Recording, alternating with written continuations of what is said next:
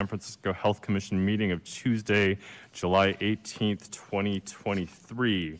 A quick note on the agenda, we will be moving item nine, the Laguna Honda Joint Conference Committee report to uh, before item eight, which is the consent calendar to allow for some discussion.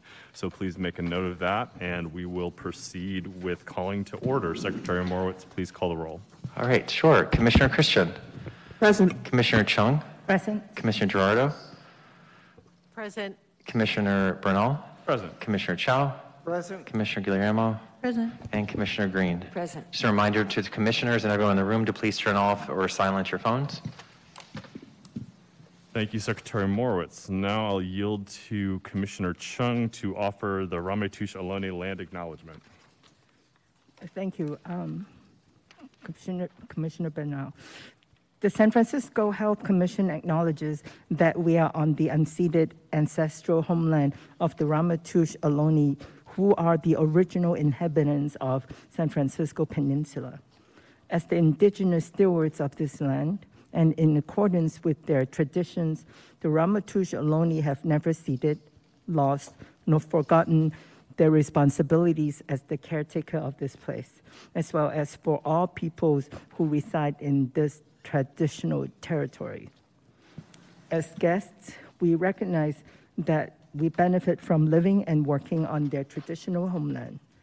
We wish to pay our respects by acknowledging the ancestors, elders, and relatives of the Ramaytush Ohlone community and by affirming their sovereign rights as First Peoples. Thank you, Commissioner Chung. Our next item is approval of the minutes of the Health Commission meeting on July 20th, 2023. Commissioners, after reviewing the minutes, if there are no amendments, do we have a motion to approve? Second. Any discussion? Any public comment? Uh, folks on the line, I have a script to read. Let's see. For each agenda item, members of the public will have an opportunity to make comment for up to three minutes. The public comment process is designed to invite input and feedback from individuals in the community. However, the process does not allow questions to be answered in the meeting or for members of the public to engage in back and forth conversation with the commissioners. The commissioners do consider comments from members of the public when discussing an item and making requests to the DPH. Please note that each individual is allowed one opportunity to speak per agenda item. Individuals may not return more than once to read statements from other individuals unable to attend the meeting. Written public comment may be sent to the Health Commission at the following email address health.commission.dph at sfdph.org. If you wish to spell your name for the minutes, you may do so during your verbal comments without taking your allotted time. Please note that city policies, along with federal, state, and local law, prohibit discriminatory or harassing conduct against city employees and others during public meetings and will not be tolerated. We will first take public comment from individuals attending the meeting in person. We will then take remote public comment from individuals who have received an accommodation for a disability. I have given each of these individuals a code to speak when they begin their comments to prevent others from speaking during this time. Finally, we will hear from uh, remote public comment from all other individuals. There will be a time limit of 20 minutes on the total amount of remote public comment that can be heard on each item from individuals who have not received an accommodation for a disability. All right, so um, Jaime, please uh, unmute the one person who has his hand up. Caller, please let us know that you're there. I am it's Patrick Monette-Shaw, code AA. Please begin. Thank you, Mr. Morewitz. The June 28 minutes noted that both Commissioners Chow and Green requested an updated Laguna Honda organization chart. Although Mr. Morewitz was kind enough to provide me with a copy of that updated chart privately, he noted that Commissioner Chow again wanted it updated because the fonts are, again, too small. That's due in part to it being prepared again on tabloid size 11 inch by 17 inch paper. The minutes report that Chow is concerned about the recertification timeline, timeline vis-a-vis the looming September 19th date on when CMS and CDPH expect discharges from Laguna Honda will resume, which is now just 60 days from today, July 18th. The minutes report Mr. Pickens said, a quote, Laguna Honda sustainability plan, end quote, would be presented to this commission, quote, in the near future, end quote. I think Mr. Pickens told the LHHJCC the same thing about a formal sustainability plan. Why hasn't that plan been presented in open session and is a public record yet? What is the delay in presenting it? Thank you. That is the only public comment for this item. All right, Any comments from commissioners before we go to a vote? Seeing none, all those in favor of approving the minutes, say aye. Aye. Opposed? The minutes are approved. Thank you. Next item is general public comment. Back to Secretary Morewitz. Sure, I have a shorter script to read. At this time, members of the public may address the commission on items of interest to the public that are within subject matter jurisdiction of the commission, but are not on this meeting agenda. Each member of the public may address the commission for up to three minutes. The Brown Act forbids a commission from taking action or discussing any item not appearing on the posted agenda, including those raised during public comment. Um, So again, this would mean that folks who are making comment now would not be speaking on a topic that's listed on the agenda. Um, I see, is there anyone in the room who would like to make comment? Uh, I see no one. I see one hand. Jaime, please unmute Mr. Monette-Shaw. Thank you, Mr. Morewitz. As a general public comment about the commission's jurisdiction not on today's agenda, it has been painfully clear for a long time that this commission all too often acts like a rubber stamp for the director of public health and whatever he or the mayor may want to implement as health department policies. Rarely do you, as commissioners, ask relevant questions or proactively address major issues. One such issue is the absolute dearth of various types of treatment beds in a whole host of various types of facilities.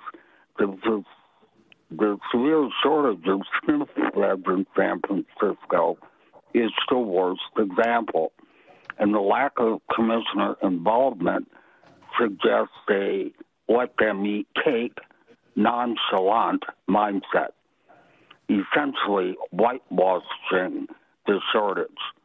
Mr. Pickens, for his part, keeps citing the incorrect statistic that the 2016 post acute study had said San Francisco would be 700 uh, skilled nursing facility beds short. He's wrong. That shortage is more on the order of 1,700 beds or worse. Yet this commission has taken no action to proactively explore building out additional skilled nursing bed capacity in our city. And instead, San Franciscans are being dumped into out of county skilled nursing facilities. This commission should conduct another study since the 2016 post acute study is seven years old and sadly out of date before a, another um, committee exploring whether to convert Laguna Honda's uh, patient towers into um, behavioral health beds is undertaken or released in August or September or October. So the commission is fully informed of just how severe the SNF bed shortage is and whether uh, uh, purloining Laguna Honda's beds for some other patient population will only worsen the skilled nursing bed shortage in the city. Thank you. All right, that was the only public comment, or the the only hand raised. All right, our next item for discussion is the Laguna Honda Hospital and Rehabilitation Center closure plan and CMS recertification update. Uh, Welcome, Mr. Roland Pickens. Can you please bring up the presentation?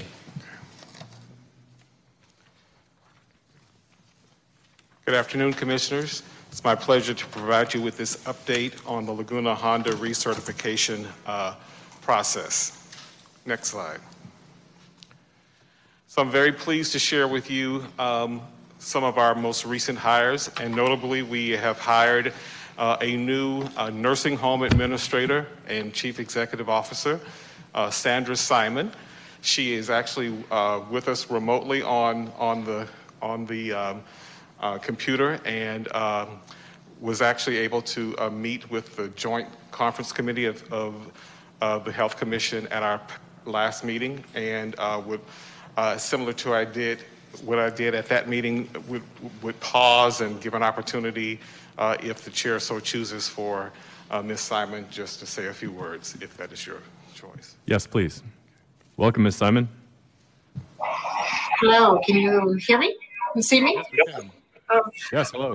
Uh, hello, um, I'm thrilled to be here. I'm starting my fourth week um, and learning a lot and doing all my orientations and meeting with all of the team and just really looking forward to um, helping Laguna Honda on the path to recertification and um, working in conjunction with Roland and the team and the folks here um, for a bright new path for Laguna Honda.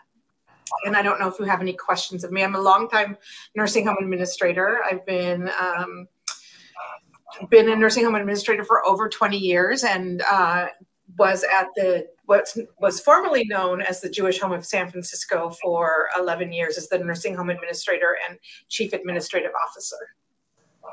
So I do have experience in a distinct part SNF here in San Francisco and then in multi levels of care and multiple um, types of skilled nursing facilities. I'm just happy to be here. Great. Well, thank you, Ms. Simon, and welcome to the commission meeting. Uh, we're very happy to have you on board. We know that filling this position um, has been a priority of the Center for Medicaid and Medicare Services, and we're very pleased to have someone of your caliber in this position, along with some of the other uh, new members of the team that I know Mr. Pickens will be telling us about during his presentation. Thank you. Thank you, Sandra. So continuing with the presentation, in addition to Ms. Simon, we have also hired the two assistant nursing home administrators. Uh, we have uh, joining the team Mr. Diltar Sidhu, also a longtime um, a licensed nursing home administrator in California who comes to us from uh, a facility in the East Bay. Uh, and we've also hired our assistant nursing home administrator who will focus on all aspects of care experience, both for our residents and our staff, and that is Jennifer Carton Wade. And we're excited to have Jennifer in this newly created position. Uh, and then finally, uh, we have hired Mr. Greg Chase as the first ever executive director of facilities, engineering, fire life safety, and capital projects at Laguna Honda. This is a new position for Laguna Honda and puts it on par with San Francisco General, which has had a similar position for several years, and now Laguna will have that same uh, level of expertise in facilities and engineering. Next slide.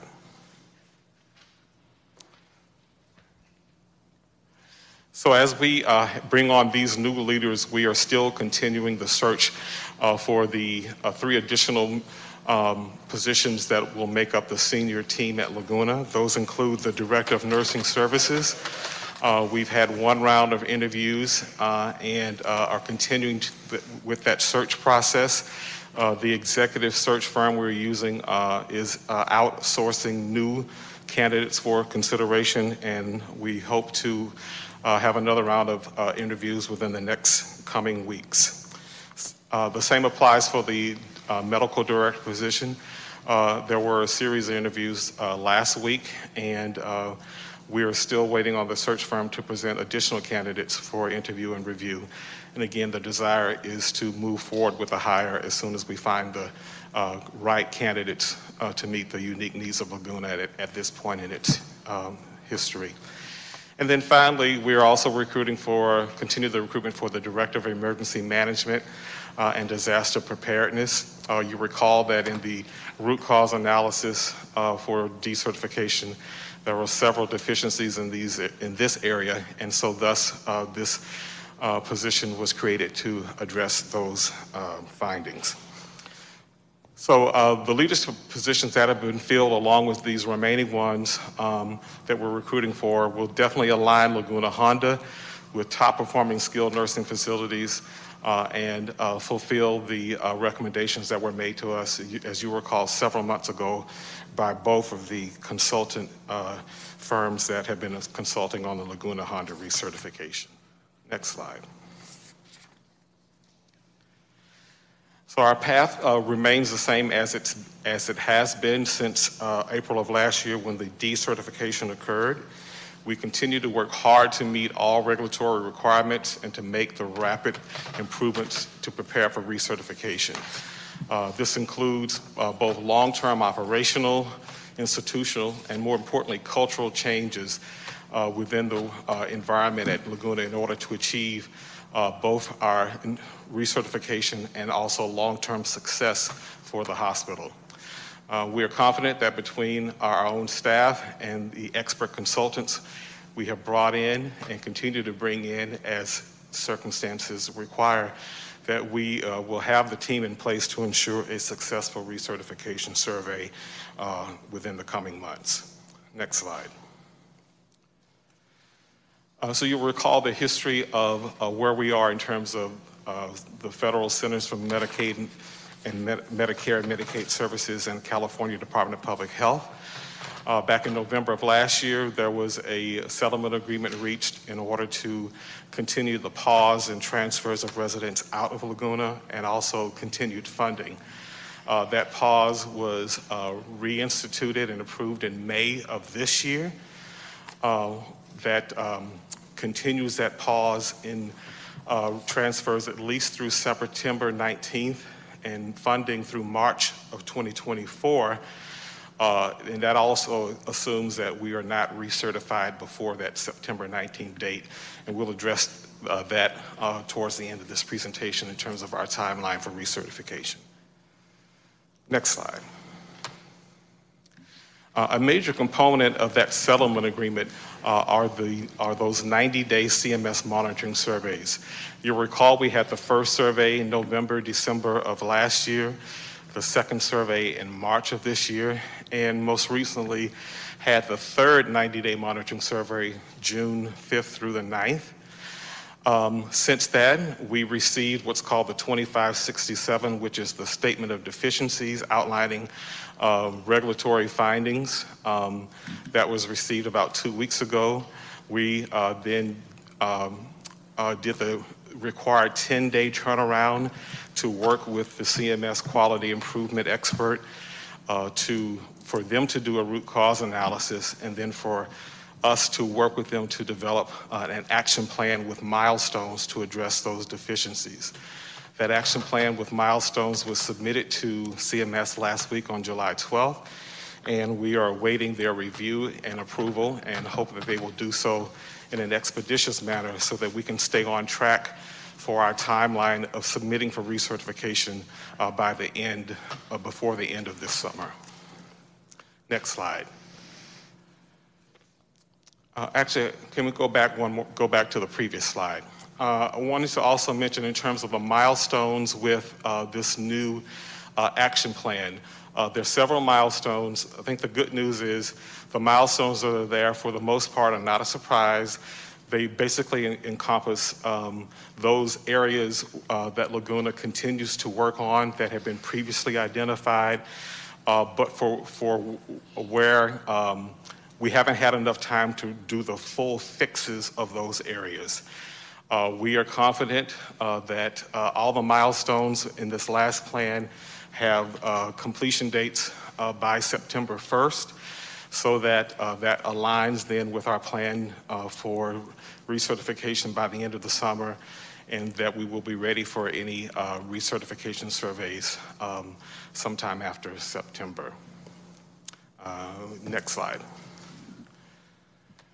So again, this is a pictorial of the timeline of the whole recertification process going back to April of last year. Uh, it talks about all the readiness uh, activities that we engaged in, which this makes it look simple, but uh, two consulting uh, uh, engagements from two different firms, um, the 90 day monitoring surveys, all the action plans and milestones that uh, have been developed and submitted and that were all reached uh, 100%. And again, our timeline for uh, submission for recertification um, uh, by the end of this summer, as indicated here. Uh, next slide. So that conclude, concludes my uh, brief overview of the update of where we are, and I'm happy to uh, take any questions or comments at the appropriate time. Thank you, Mr. Pickens. Uh, Secretary Morewitz, public comment, please. Sure. Uh, folks on the line, we are on item four. Um, and let's take the folks who have received accommodation first. So if you've received an accommodation from me, I've only given out two. Please raise your hand. If not, please hold on to do that. Um, just making sure there's nobody in the room. Okay, um, Jaime, please um, mute, uh, mute the first caller. Mr. Monette-Shaw, you've got three minutes. All right, thank you. Uh, this agenda item, unfortunately, claims Mr. Pickens is Laguna Honda's acting CEO. It shouldn't have been on this agenda. It, it's factually wrong and insulting to Sandra Simon, Laguna Honda's new nursing home administrator and CEO. Michaela Veristo distributed the QIE's monitoring report number six the other day to the LHH stakeholders email list. The report noted on page 15 that the CDPH Form 2567, uh, a 126 page survey report for inspections conducted between March 13th and 17th and on April 4th and on April 19th, it uncovered another 10 F-tag deficiencies, including two G as in golf citations, which represent isolated actual harm, quote unquote, isolated actual harm, substandard care to Laguna Honda residents. Well, those two actual harm citations affect being able to submit Laguna Honda's application to become recertified.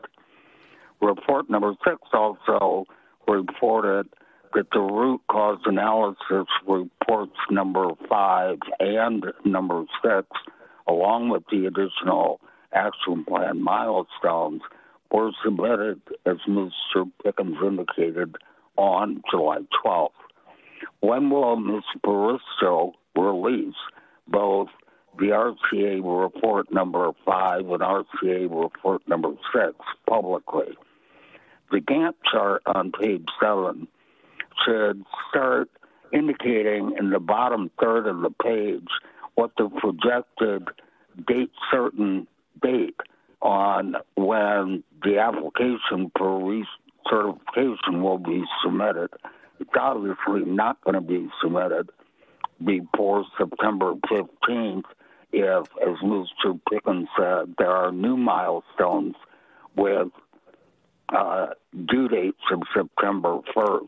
You you may have to start discharging patients on September 19th because you're not going to get recertified between September 1st and September 19th.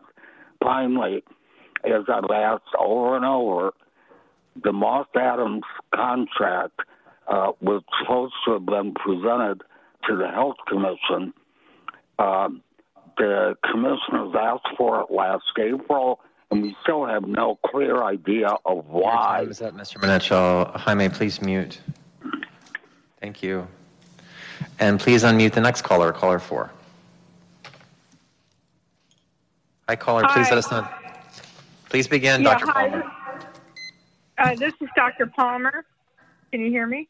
Yes, please begin. Okay.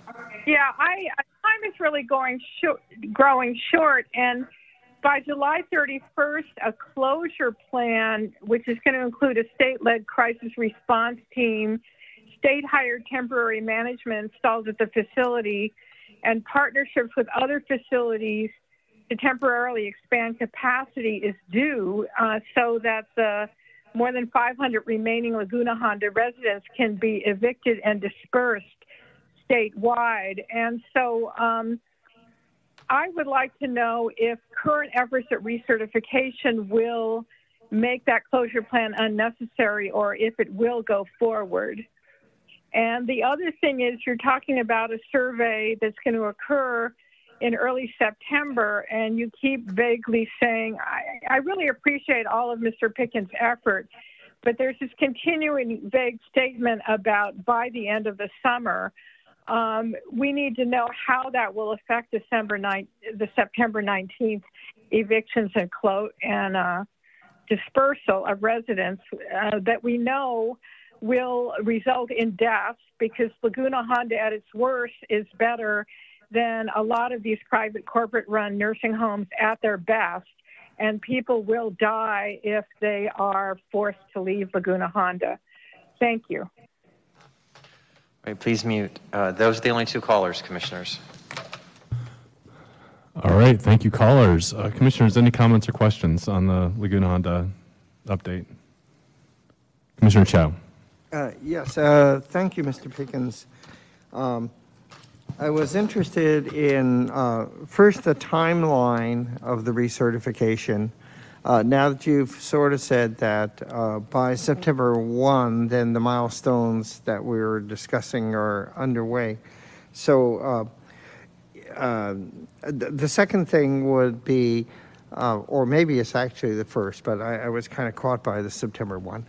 Um, what, do you uh, see uh, the difference between our very first full survey and then this third survey that was full? So then it came with a uh, different set of milestones, so that presumably some of the first ones weren't necessarily repeated and uh, the volume of those have come down. So I think it'd be kind of nice for the commission to understand what that uh, difference is now and how you then feel that you are able to meet a recertification deadline. If you think that it is sort of close to September, because you've been talking about prior to the end of the summer, uh, and uh, the opportunities that also then there's a closure plan from the state that is coming.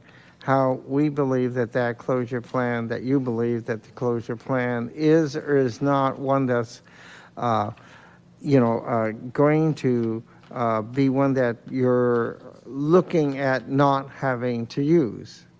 So th- does that make some sense? Yes. Uh, You can discuss uh, the uh, uh, comparison between the two sur- full surveys, uh, your recertification time frame again, and then this last issue of the, uh, where is the closure plan of the state? What does it do f- with or without us? Okay, yes, thank you, Dr. Chow. And uh, please keep me honest and make sure I cover all those points in my response. In terms of the uh, the two uh, full surveys, the first monitoring survey back in November, December, and then this most recent monitoring survey, June 5th through the 9th. Those were full CMS uh, certification surveys.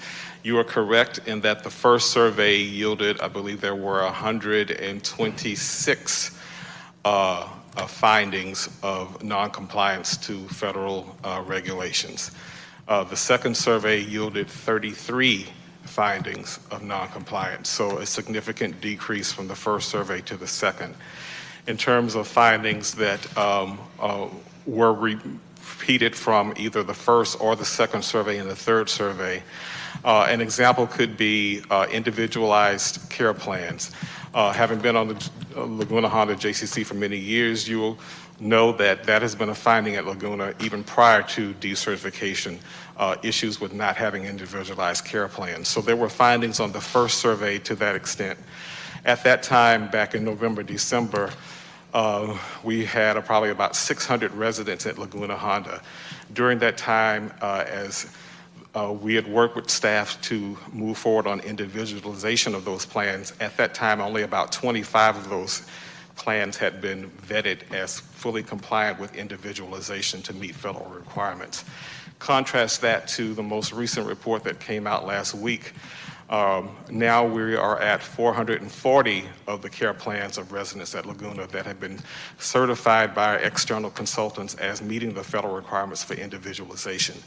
So uh, while there were findings in that first survey, uh, the fact that we've, we're almost at 100% for individualization, which we will be by the end of this month, uh, that third survey did continue to have some findings of a lack of individualization of care plans. But again, that's something that has been worked on and is almost fixed.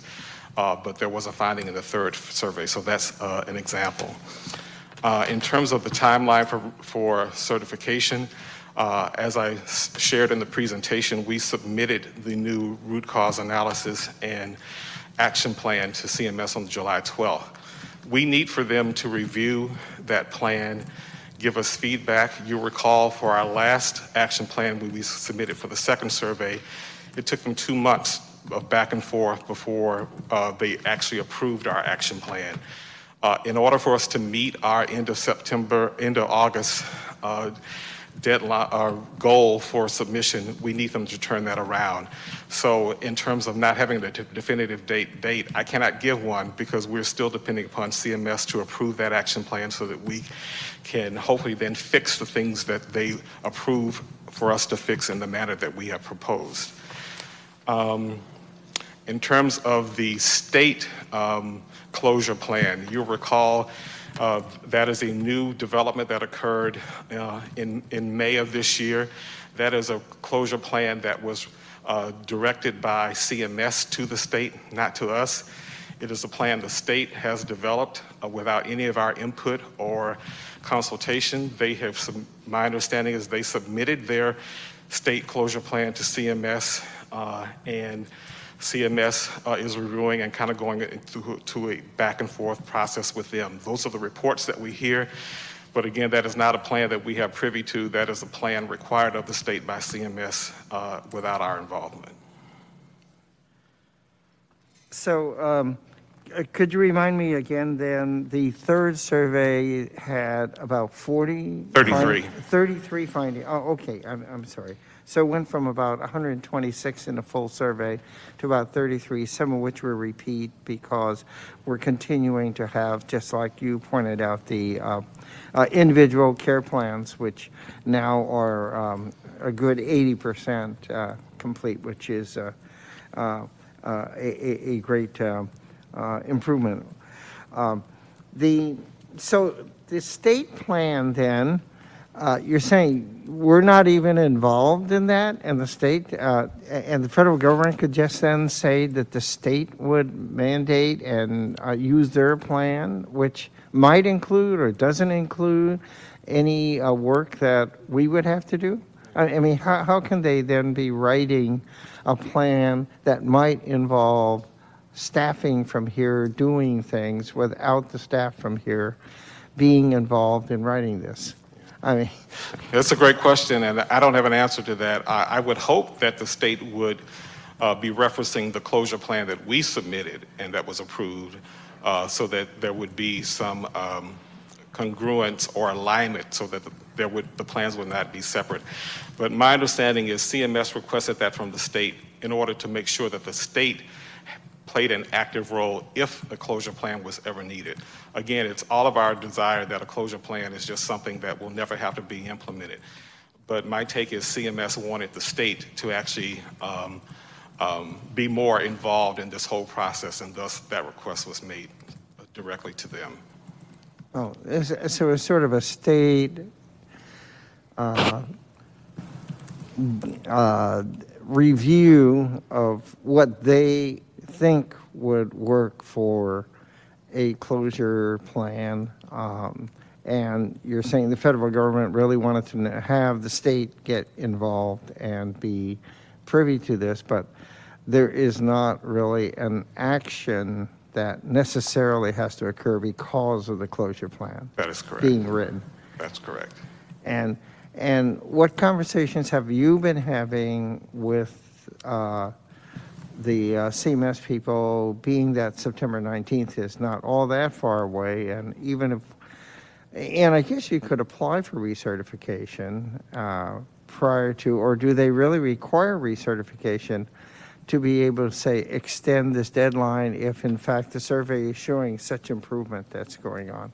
So it's a great question. So um, the settlement agreement says that CMS has the discretion to uh, extend the pause. Recertification application is not a requirement for them to extend the pause. So they have the authority, even if we were not to submit for recertification prior to September 19th, uh, per, per the terms of the settlement agreement, as long as Laguna is able to show progress towards recertification, that is sufficient to provide uh, an opportunity for CMS to extend uh, any uh, transfers and/or reimbursement.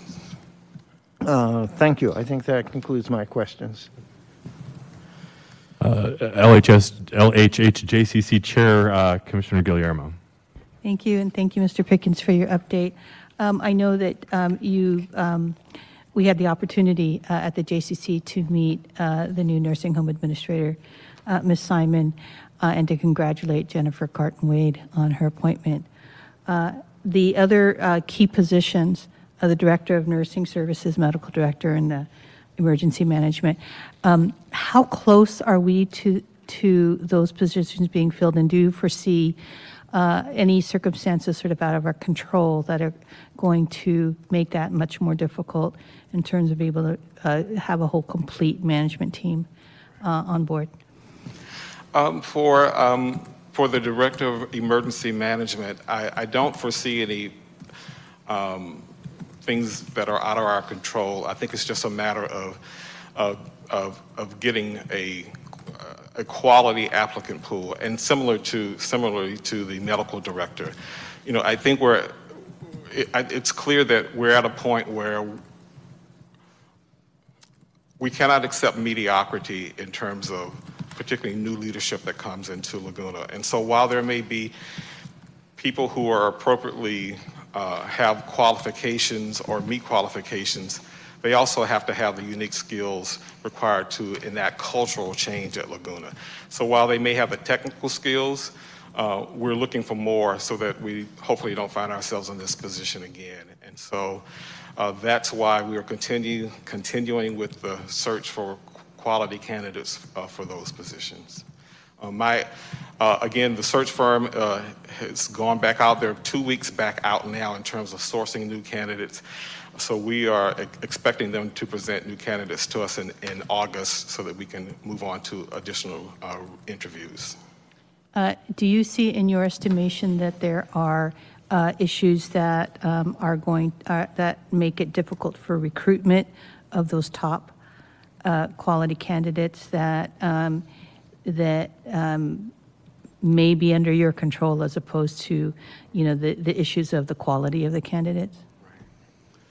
Um, the, uh, I would I would say um, um, that you know we're, we're partnering with um, all parts of the uh, organization to uh, r- remove any barriers that that may exist, um, particularly when it comes to um, the medical director position uh, within skilled nursing facilities. Um, while it's been a position that's been at Laguna for a while, um, different nursing homes, as we're learning, structure that, that position differently.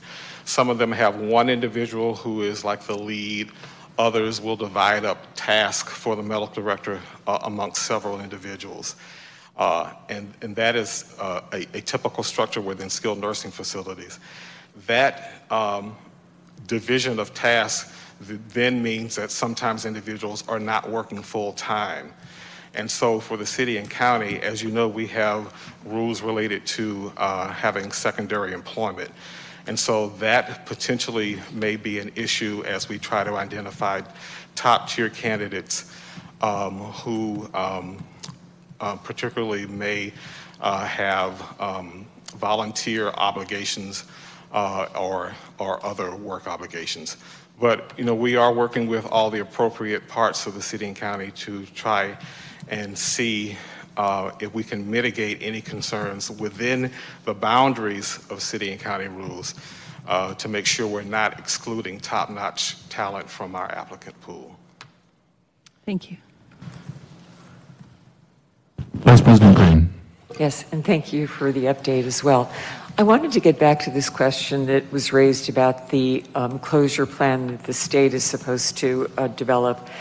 Do we have any concerns at all that they won't corroborate what we already know? I mean, the public has mentioned so many times how the quality of other skilled nursing facilities falls so far below Laguna and even farther below when we've completed all our milestones. But I recall that we were desperately searching for beds. And I remember at one point there were a thousand in the state and two were taking Medicaid. Do you feel that there's an expectation? I mean, I know it's an extrapolation or, or, or conjecture, but do they suspect the state is going to magically come up with beds, make new beds, or do we have confidence they'll corroborate what we know, which is that there are simply no beds that are better than Laguna beds? Right, right. Uh, well, it's in my opinion, it should be the latter. Um, I cannot imagine a scenario where I'm not aware that there's been a building boom of skilled nursing beds in California over the last year. So uh, I cannot fathom that they would be uh, able to identify uh, vacancies again if a closure plan were needed where Laguna residents could readily go. I, I would um, extrapolate in a worst case scenario that um, if it were to ever come to pass that they would then look back to our original closure plan, which said if you ever get into the position of needing to transfer residents out, it would take 18 months or more. Uh, again, those are hypotheticals, ones that we hope we don't reach.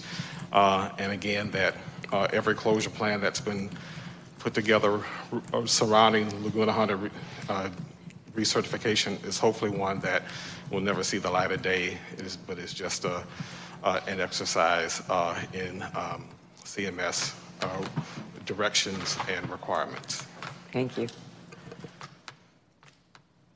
Thank you, Vice President Green. And following up on Vice President Green's question, I, if I recall correctly, uh, when decertification first happened and there was the requirement that Laguna Honda begin transferring residents, there was a period of time during which we had Laguna Honda staff making literally thousands of calls every week in order to number one identify available beds within California or and as close to San Francisco and the Bay Area as possible, um, and to then start initiating transfers if uh, if beds were found, and very few were found through that process. Correct. That is correct. And of course, we saw the result where you know as a result of a number of things that in many cases long after a resident had left the care of Laguna Honda, we tragically saw we saw some of them some of them pass away. Correct. Correct. Um, just in, in, closing the topic, unless there are comments, I just wanted to acknowledge, uh, Mr. Pickens, your your longtime leadership in this role, and very happy that you have now your your permanent uh, nursing home administrator on board, though we know that you'll continue through the, uh, you'll continue to play a very active role through recertification. Also, just to acknowledge the dedication and hard work of everybody at Laguna Honda, our labor partners, SEIU, and others uh, for everything that they have done in order to go through the 90 day surveys and in order to show the necessary improvements, in order to meet the milestones, engaging with the consistent care at the bedside initiative uh, to really uh, do everything that's necessary for uh, Laguna Honda to be prepared for the recertification surveys and to continue to provide excellent care, as was mentioned throughout this uh, this uh, presentation and through the comments. So thank you very much, and thanks to everybody at Laguna Honda. Uh, we see and appreciate you. So. Thank, Thank you. you. And as, as, I tell the, the, the, the uh, team, uh, recertification is a team effort. Yeah. Yes, sir. All right. Thank you. Uh, we will move on to the next item on our agenda, uh, which is the director's report, and we have Dr. Naveena Bobba presenting the director's report this week. Welcome, Dr. Bobba. Thank you. Thank you, President. Um, so, um, uh, my name is Naveena Bobba. I'm the Deputy Director here at the Department of Public Health.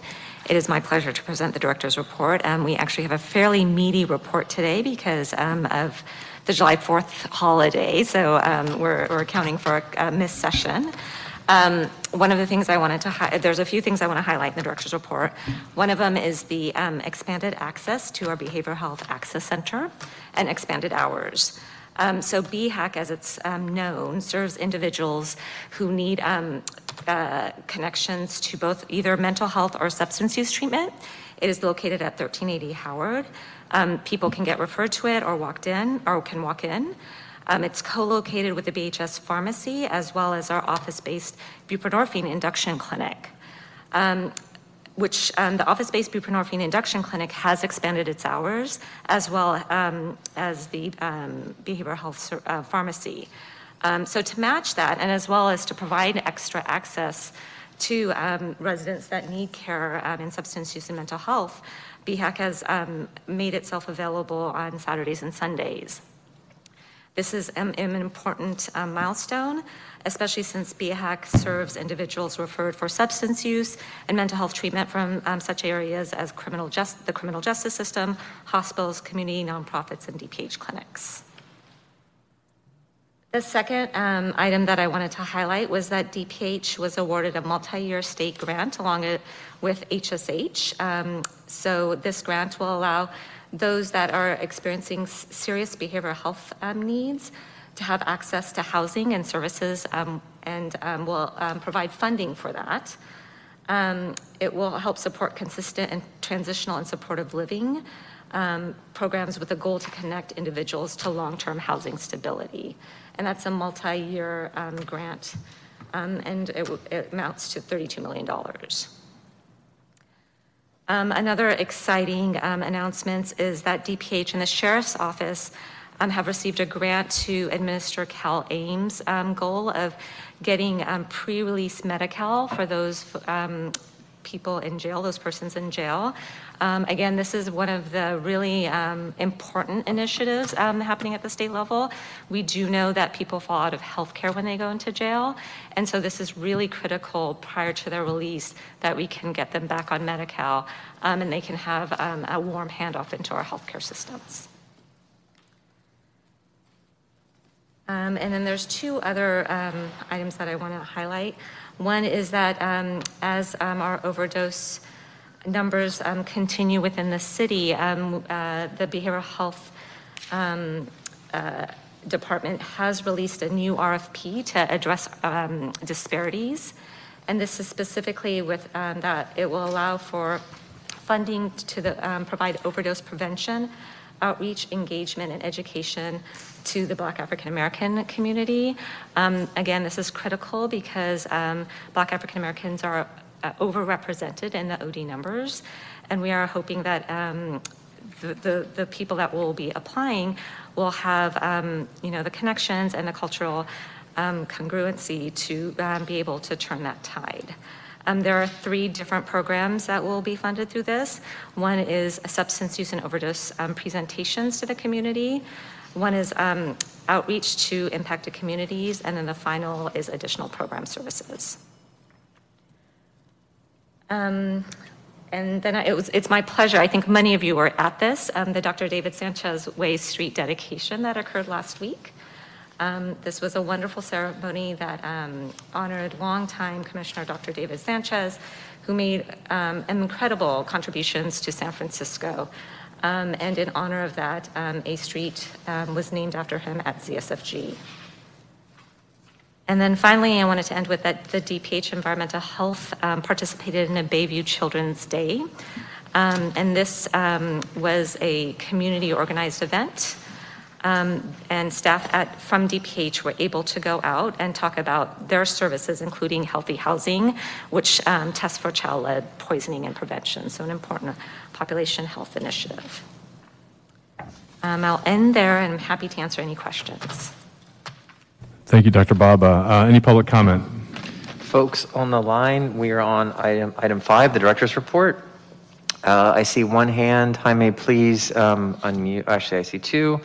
Um, We'll take the first, um, uh, Jaime, please unmute caller two, and then we'll go to the other caller. Thank you, Mr. Morewitz. Can you hear me? Yes, please begin. Thank you. Over the past year, it's been disappointing not hearing in Dr. Colfax's director's reports anything about DPH's plans to add beds and facility capacity. Colfax has not addressed DPH's plans to build out the shortage of a whole host of different types of facilities to provide various health services to various vulnerable San Franciscans. For instance, although the Health Commission has received data about the lack of enough subacute care beds in county, due in part to the 2017 closure of St. Luke's subacute SNF unit and the temporary opening of subacute beds at Davies Hospital. Neither Dr. Colfax in his bi-monthly director's reports nor the Health Commission have discussed plans to add bed capacity for any level of services in San Francisco. Clearly, the city has a shortage of inpatient acute, subacute SNF, mental health, gero psych, and board and care beds. We can't raid Laguna Honda's SNF beds, hoping, hoping to rapidly scale up mental health or behavioral health beds. This commission needs to schedule a presentation and discussion about the progress of other DPH committees examining the possibility of converting one of Laguna Honda's two patient towers into behavioral health beds. From Mr. Pickens' uh, previous comments, that preliminary plan and study is reportedly being prepared now for submission in September or October, but it should be presented to this commission now in open session before any decision is made definitively about borrowing Laguna Honda's SNF beds, which are in critically short supply, to uh, uh, use for other types of patient populations. You need to expand the expand the capacity of all levels of facilities and not um, pit one constituency against another uh, health need of other constituents. Thank you. Thank you. Um, and please, Jaime, please uh, mute the next caller. Caller, please let us know that you're there. Hi, this is Dr. Janice Cohen, and I wanted to kind of uh, follow up on the previous speaker's comment in terms of um, the appropriate distribution of services and application of different strategies for how we we match patients in terms of their need with the appropriate services. And I was going to ask a question to the director regarding the behavioral health access increase in services.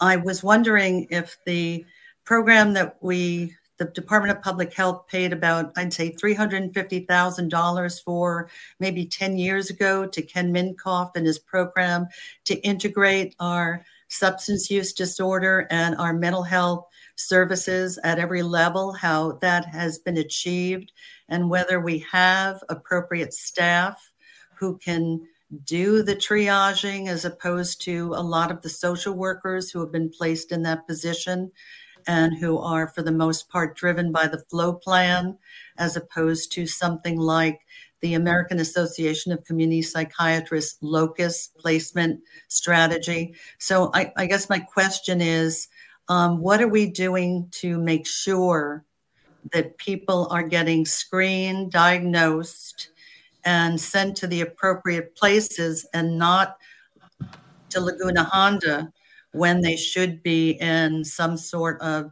either substance use, mental health, or dual diagnosis treatment program or residential service. So, my question is Are we going to have specific psychiatrists who are, I think, are the appropriate level of care doing the screening at these access levels to make sure that we're not sending people to inappropriate sites and that Laguna Honda Hospital is preserved for the population for which it is designed and for which it was built and which we desperately need to continue. So thank you. That's both a question and a comment. All right, thank you very much. Um, Just a reminder to the public, um, we of course value all input, and, but questions are not answered, and there's not kind of a dialogue between the public. The commissioners can certainly um, take up your question, and everyone has heard it, and it'll be um, noted in the minutes. That's the only two callers we have on this item. Commissioners, any comments or questions? Commissioner Chow. Uh, Yes, uh, thank you, Dr. Bobba, and this was uh, an extremely uh, thorough report with uh, many topics. I I had two or three questions or requests. Um, On the multi-year state grant, uh, this was a um, grant now, as you say, for additional housing, uh, bridge housing. So bridge housing sounds like it's not permanent housing, but how many bridge housing slots do we currently have, and how much will this actually uh, be able to increase?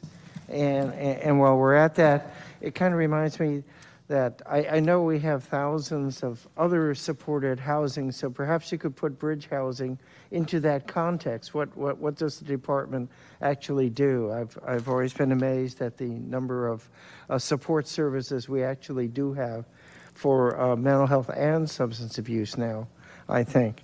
So that was one question. Uh, The second was more a request that I thought that your review of our uh, status and work over the last uh, six months about the uh, open-air drug markets were uh, very good. And you comment that as we are getting, or as uh, more data is available, it will be put in the public website. But I'm wondering if we could also get that here at the commission so that we can follow through with um, the um, uh, work and the success that the uh, mayor's initiatives are having in, uh, in regards to this disruption. Uh, and uh, lastly, uh, dealt with um, a topic you hadn't taken up yet, which was on the COVID 19 update. We keep seeing that hospitalizations are still pending a state uh, database, and uh, uh, recent uh, advice to the public has been check hospitalizations where you're going. Uh, rather than the percent of positivity because that's uh, inaccurate. And uh, our own website doesn't carry that. Yet the state does carry data for San Francisco. So I'm not quite sure where uh, our mismatch might be in the city. And, and I think we should get back to uh, seeing if we can't at least. Um, if, if we can't do it here to just indicate, the state, for example, last week indicated that we had 28 hospitalized patients. I'm not sure where they get the data if we're saying we haven't been giving it, with uh, 57 ICU beds available. So just asking if we can get back to getting hospitalization uh, numbers uh, onto our reports. Sure, thank you for those questions, Commissioner Chow. Um, so for the first one on bridge housing, I don't know if anybody from behavioral health is on the line. Um, but I will say, I think in terms of the housing portions, we would probably have to um, talk with HSH because that was a joint. Really, our goal and role, as you know, is um, because these folks have serious mental illness, is to provide that wraparound, ensuring that they are able to stay within the housing. So we can get back to you in terms of um, HSH's projections and, as you said, all the different types of housing and why that was um, planned. I'm assuming it's because the full spectrum is needed for those people to move through until they get into permanent supportive housing just because of the backlog, but we'll get more information on that. Um, and then in terms of um, the um, open air drug markets, um, we will, we can send that to the commission. I just want to clarify that that is a, it is a um, initiative that is um, being led by um, SFPD and DM. And so the website will be the city website. It's not the DPH website. Um, and so those tracking and markers, as soon as those go up, we can definitely share that with the commission to follow along. Um, and then finally, for the hospitalizations, I would invite uh, Health Officer Susan Philip to come up and, and speak a little bit about that. Thank you, Dr. Bobba, and good afternoon, commissioners. Um, so thank you, um, uh, Dr. Chow, for your, your question, Commissioner Chow, about um, hospitalizations. So we, along with the other uh, counties in California, are uh, being told by our, our state colleagues that they, they, they don't have the, the data. They have an issue with the data processing, and so we don't have our local data.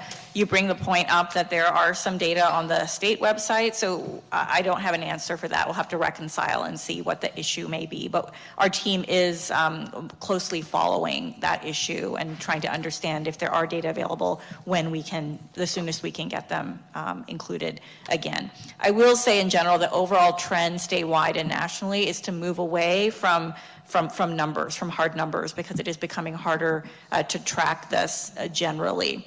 And we saw good news nationally that at a national level, at least, that excess deaths overall and from COVID are, are decreasing. So uh, COVID is not gone, we know that, um, but our um, focus on it specifically above all other uh, causes of, of potential infection or potential illness um, is, is shifting and continuing to evolve. Sure. Uh, It was just that the state had such specific numbers. I thought that maybe uh, we had a different way of counting, but uh, just wanted you to look into it. Maybe you can let us know. We will Thank you. absolutely look into it. Thank you.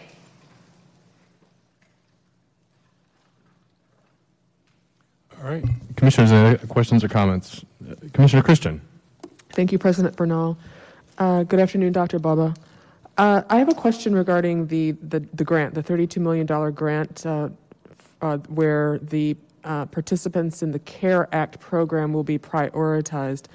Am I correct in understanding that that is the relationship uh, with the CARE Court that is being established? And what does it mean that they will be prioritized? I mean, it sounds like it's not exclusive uh, for their benefit, but how will that be determined? So, and as, as you know, um, thank you for the question. Um, and as you know, um, the CARE um, court is still in the process of being implemented. I think a lot of it will depend on the flow we see through that. Um, it is voluntary in nature, but one of the things that we can offer people is services and potentially housing. So I think that's part of this is we, we're not sure exactly what the flow and volume will be. Um, it will probably start small just because of the need to set up all these systems. But this is um, one of the things that um, we will have access to as, as these services get built out. Um, I think what we can do is as care, um, as the care courts you know, um, become implemented, we can talk more about how that is functioning and then how it intersects with this. Um, but a lot of it is TBD. So for a while, we're going to have a, a pot of money where we're not really sure how we're going to distribute it. There will be people who need the beds but won't be able to access beds through this because they're not coming in through the CARE program. So I think um, initially, I will have to check on this, but um, yes, the, the fiscal year 23, 24, we will get some money.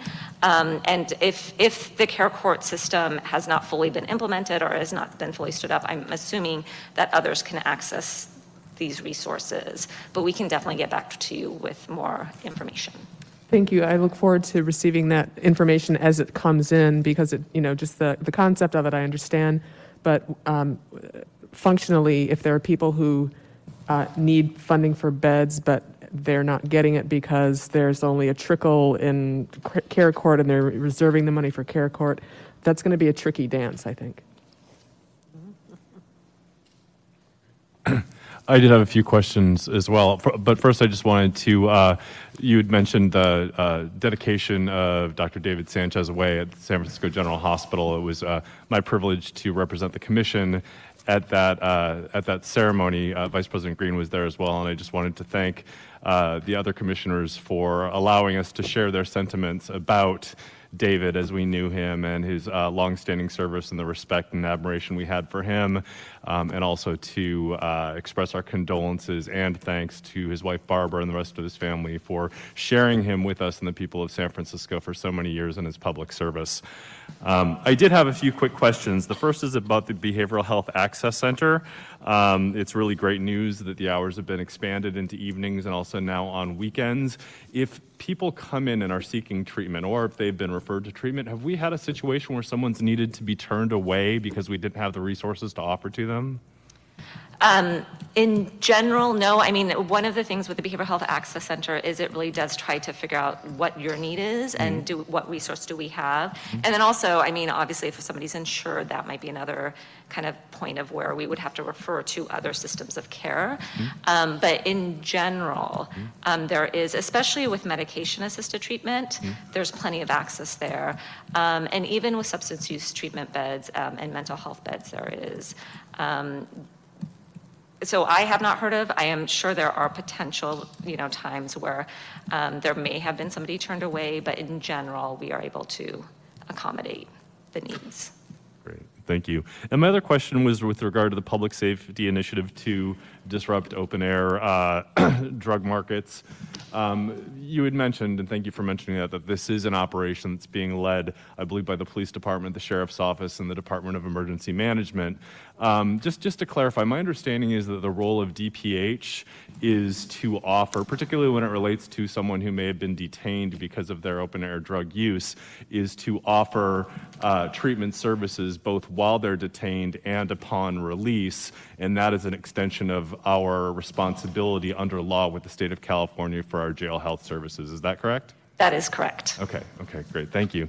Um, and just the last thing I wanted to mention, I don't think this has been mentioned at a commission meeting yet, but there was a wonderful study that was recently put out with regard to San Francisco's COVID response and how effective it was, particularly as, it, as it's compared to other major cities throughout the country. Um, so, uh, you know, again, I, I say effective, not successful, because it was a horrible situation to begin with. But you know, the work that was done to keep you know transmission rates low, to to you know, while while every death is tragic, to to severely limit the number of people who died from COVID in San Francisco, and also the community partnerships that were so successful in deploying. Uh, resources into San Francisco. Is there anything uh, we can share about that report, either uh, you or a health officer, uh, about that report and any takeaways and where people might be able to view it?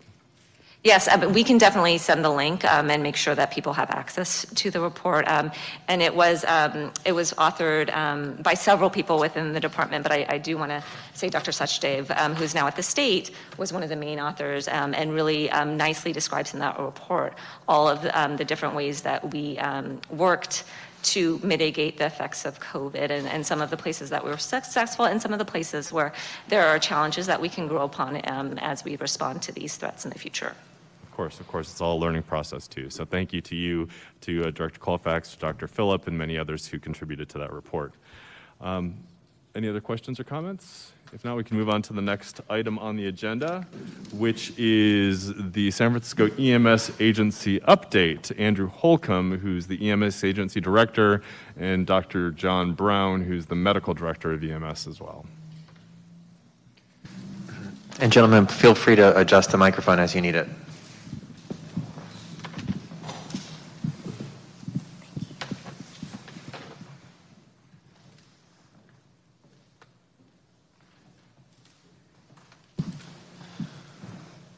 Good afternoon. Uh, Thank you, commissioners, for having us. Uh, You know, reflecting on the last time I think I've uh, been in this room, I don't think we've been in since uh, pre-COVID, so it's nice to see everyone in, in person today. So, um, again, my name is Andrew Holcomb. I'm the EMS director.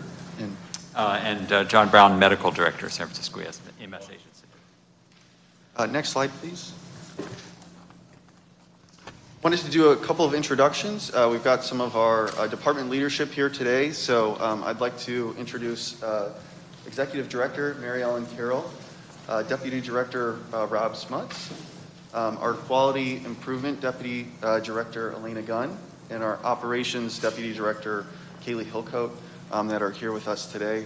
Um, And just wanted to, you know, acknowledge their support um, in in putting this together. Next slide. So on this slide, I just wanted to clarify um, the uh, role of the EMS agency and its relationship to the Department of Health and then to the EMS uh, system of regulation in California. because I know some of the commissioners are new, and, and thank you, commissioners, for having us and for the opportunity to present our work to you. I think it's critical personally, uh, as Dr. Chow knows, because I've been here many, many times, that the Health Commission, the Director of Health, have the continuing medical oversight for EMS care in the community.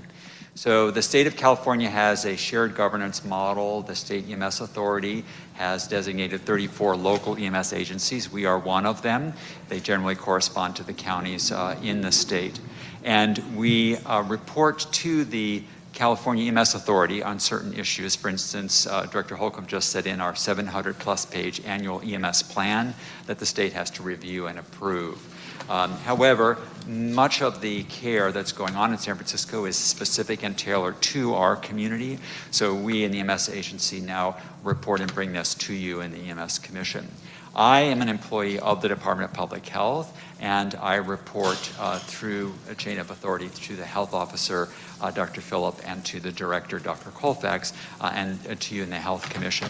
There are two uh, fellows who are senior physicians that have finished their EMS sorry, their emergency medicine residencies and are working for us in EMS medicine for a year, and they report to myself uh, as well as to Dr. Mercer, who's the fellowship director at UCSF San Francisco General Hospital. And then the chain of authority for the EMS agency, which is housed in the Department of Emergency Management, is in this diagram. And there are two branches of the agency. One is for operations and conducts all of our operational efforts. The other is for quality improvement. And that'll be the section I'll be talking on more in just a few minutes in the presentation. Uh, next slide, please. Uh, so I wanted to talk a little bit about hiring for the EMS agency. Um, we most definitely prioritized that for last fiscal year. Um, we've recently promoted and filled our two deputy positions to manage both sections of quality improvement and operations. Um, I recognize the slide says that the EMS certification specialist is starting soon. Uh, we actually hired them last week, so uh, keep knocking out some of those vacant positions. We also um, are sharing a half-time position with our colleagues over in uh, public health emergency preparedness and response for joint data projects um, where we can collaborate between departments and divisions um, on you know things like uh, climate change, EMS response, disaster preparedness, and so we're really excited to have that position go live this summer. Um, and then we've also been working on our three EMS specialist vacancies. Um, we anticipate um, some hiring in August of this year, um, and we you know, it has been a very challenging uh, class to fulfill, um, but we recently have, um, through the Department of Emergency Management, a recruiter, and so we're going to plan on working with um, that individual to address um, some of those challenges. For this upcoming fiscal year, we do not anticipate any additional uh, FTE positions for the EMS agency. However, we do anticipate um, additional revenue to support the growing breadth of our programs and portfolio of projects um, that continually being added to the agency. Uh, next slide. So strategy and priorities for the upcoming year. Um, so really, we're, we're number one priority and focused on is the Community Paramedicine and Triage to Alternate Destination Act of 2020. Um, this is AB 1544 that was passed some time ago. Um, created statute, which then determined regulations to the state. Um, and so now we are on a one-year timeline uh, to meet those, those requirements. Um, they went into effect in October. Um, and so we have until the end of October this year to um, get all of our regulatory requirements um, submitted to the state and approved. Um, so essentially, what this means is that for uh, the fire department's EMS 6 community paramedicine program, which is a pilot, is moving to a full program implementation under AB 1544. For triage to alternate destination, we have two sites in San Francisco that are under pilot that are moving to full program implementation as well. That is the uh, San Francisco Department of Public Health Sobering Center, and then also the VA is considered in scope for AB 1544. Um, PES is exempt. So in uh, EMS regulations, paramedics may only transport to emergency departments. The Triage to Alternate Destination Act provides the ability to go to sobering centers, uh, behavioral health centers, and then the VA. So we're working to move all of those programs over, um, which is agreements, data sharing, training, accreditation. Um, the list goes on and on, and we're full steam ahead um, to meet that deadline um, by the end of October. Uh, we also are keeping a very close eye on and working with our ambulance availability Um, and so ensuring that we have ambulances in the system and able to respond to disasters and event um, and surges within 911 call volume. Another priority is uh, patient offload times and diversion. Uh, we're continuing our work group efforts, um, data sharing, collaboration with all of our different partners. We'll talk about that in just a few minutes. Um, again, prioritizing public education and outreach, um, trying to get all of our data consolidated into one place that's timely, informative, um, and transparent. And then finally, also um, submitting some of our outstanding specialty plans to the state EMS authority, which includes our stroke plan and our STEMI uh, cardiac plan as well. Next slide. So I'm going to speak to some of the operations, then Dr. Brown will take over um, for some of our quality improvement updates. Um, the two first, the two bullet points um, for patient offload times, diversion, um, and our pilot program, we'll go into just a little bit more detail in a moment. Um, but I do want to highlight that we are working on a new medical planning platform. So if a promoter wants to host an event in San Francisco, some of the larger events, um, medical assets are required as part of that, um, that event. And so we are redesigning that planning platform, recognizing how important special events are to the city. Um, and so we're working in that space, working with uh, many different departments um, as part of that process, replacing our old legacy system. And then as we come out of COVID, we've had some more bandwidth to do exercise, disaster training, and drills. And so we continue to be focused on that. You can see in, in some of the photos of, of reflection of that um, moving forward. Uh, next slide. So I want to talk just a little bit about ambulance diversion. So last time that we visited the Health Commission um, in July of 2022, um, our highest utilizer of diversion was San Francisco General at 68% on a monthly basis. Um, we have worked exhaustively with San Francisco General and want to um, acknowledge Dr. Susan Ehrlich and her team, her staff at the General. Um, last month and in the month of May, we had 37% uh, diversion, which is a tremendous effort to be able to do that. We've also seen a decrease in the time in which across the system diversion is suspended, which is also a healthy metric as well. Um, our goal is 30%, so we're not quite there yet, but we're well on our way to progress towards that goal. Um, I know there was a couple questions about the state of CADDY and some of our ambulance distribution programs. Um, CADDY started in 2020 during the pandemic. In January of 2022, um, CADDY was a very manual, um, you know, intensive process. Now that is automatic under a program called EMS Alert, which automatically routes ambulances through existing systems. And um, that provides ambulance distribution across the city to help level load those ambulances and also reduce the number of surge events or ambulance bunching um, into the, the healthcare system and hospitals. Uh, next slide. In tandem with ambulance diversion is ambulance patient offload times. You might hear the term APOT or APOD um, reflecting these metrics. So we did see a pretty substantial increase during the flu season over the winter months, um, which is not uncommon for uh, ambulance volumes to go up during this, this time of year. Um, but those are very, very significant numbers. Um, and so we have taken um, dramatic steps. We have a bi weekly work group um, with hospital uh, leaders, executives, data folks, um, trying to get everyone together to address this issue. We've had several policy changes, um, and we're working as hard as we can to, um, you know, make those changes and, and make those improvements um, to reduce ambulance patient offload times. Uh, we have a number of hospitals that are doing their own studies, analysis, um, and review to help address ambulance patient offload. And um, the other big sort of piece to all of this is that the, we've engaged with the San Francisco Controller's Office, and they are currently in the middle of a review of doing essentially a 360 around diversion and ambulance patient offload times.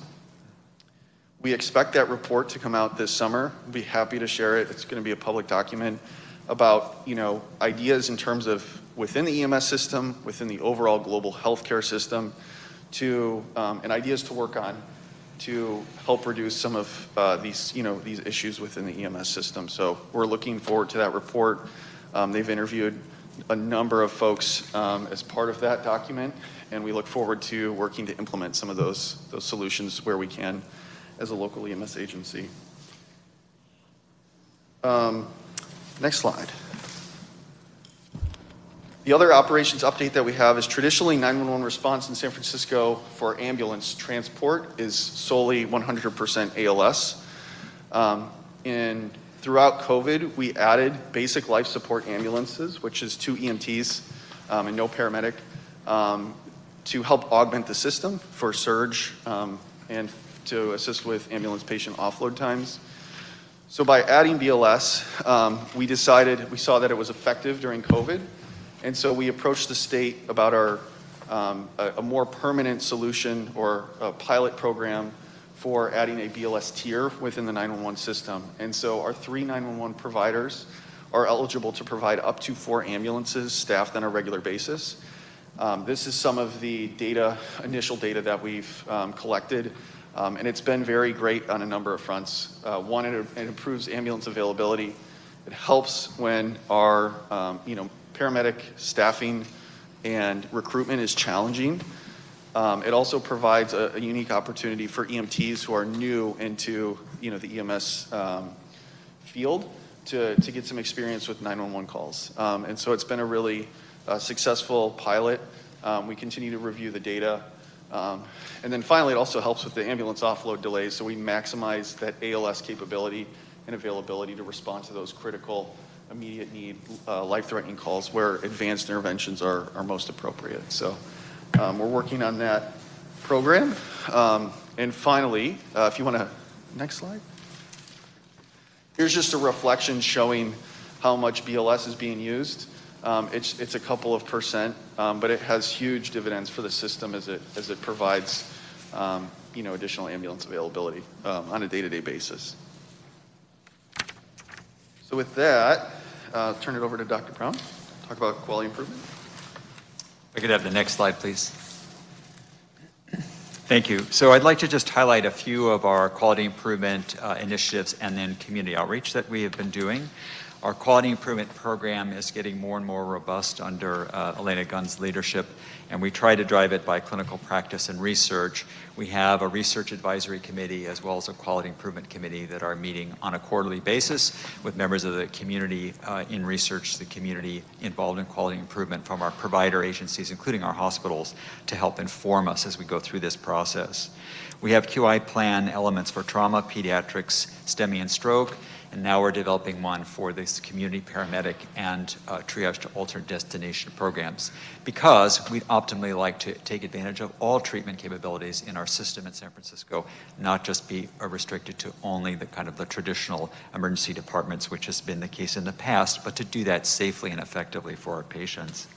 Um, I uh, want to acknowledge also uh, our QI director, Elena Gunn's work in terms of helping us attract some great uh, interns in the program from Masters in Public Health graduate level and undergraduate level. So we've had quite a bit of help in revising and reviewing our policies and protocols, again, to bring them up to date and up to speed with what's uh, happening in our community needs. Um, I want to focus on one element of this in the next few slides, which is on cardiac arrest, which we've come before and talked about, and I think it's important we keep you abreast of that development. If we could have the next slide, please. So this statistic presents, and I know there's a lot of information on this slide, um, and I'm happy to share with you the um, uh, report, that's the nationwide report from the registry we participate in. Since uh, before actually 2015, we have participated in the CARES registry, which is the Cardiac Arrest Registry to Enhance Survival. This is a nationwide initiative uh, driven out of orig originally the CDC and Emory School of Health in Atlanta, and now encompasses about 30 to 40 percent of the U.S. population. The entire state of California is a participant in this, and it's a way of comparing apples to apples and oranges to oranges in terms of cardiac arrest survival.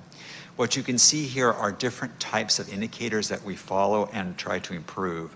Um, the Utstein criteria listed in the first and second is a way of saying, it's a shorthand of saying this is a very standardized way of reporting our success in cardiac arrest. I'm pleased to say that we're doing better than the national averages. You can see there for 2022, we have 39 percent survival from the first category of Utstein, which is witnessed arrest by bystander and found in a shockable rhythm, such as ventricular fibrillation. And then we have um, 39% in Utstein 2, which adds on the component of getting some bystander CPR. So we can see a beneficial effect from bystander CPR. We are approximately 10 and 5% above the national averages in those categories. So we're making progress. I can remember when we had the 50th anniversary of CPR, big celebration in front of City Hall, we were down almost in the single digits. We were about 10% in these categories. So we made good progress. We're above the national average, but we still have a ways to go. We can still do better. The two areas that we're going to focus on, and I'll talk about in the next slide, are at the bottom of that matrix, where it talks about AED, which is automatic external defibrillator used by the public, and then CPR by bystanders. You can see there we're at um, 13% and 28%. Nationwide AED use is about that. It's about 11 to 12 percent but the CPR by bystander rate is lower than it is in uh, nationwide. It's about 40% nationwide. So we want to improve both categories, and it's uh, really reaching into the community and trying to partner with community partners to do this. One of the ways we've done this is through an innovative program uh, partnering with a dispatch agency, and this is called the PulsePoint app, and I'm going to highlight that for the next two slides. If I can get the next slide, please. So this is a, an app anyone can download on their phone. It is free and it's offered through uh, our, our connection with our website. What it does is it, it, it uh, informs uh, people that register for this that have uh, the ability to perform CPR and are interested in helping their neighbors um, that where there's a CPR situation or a, cardiac arrest, potential cardiac arrest, within a short distance from them, and it's in a public place that they are notified so that they can go to provide CPR. It also helps them by notifying where the nearest automatic external defibrillator is placed.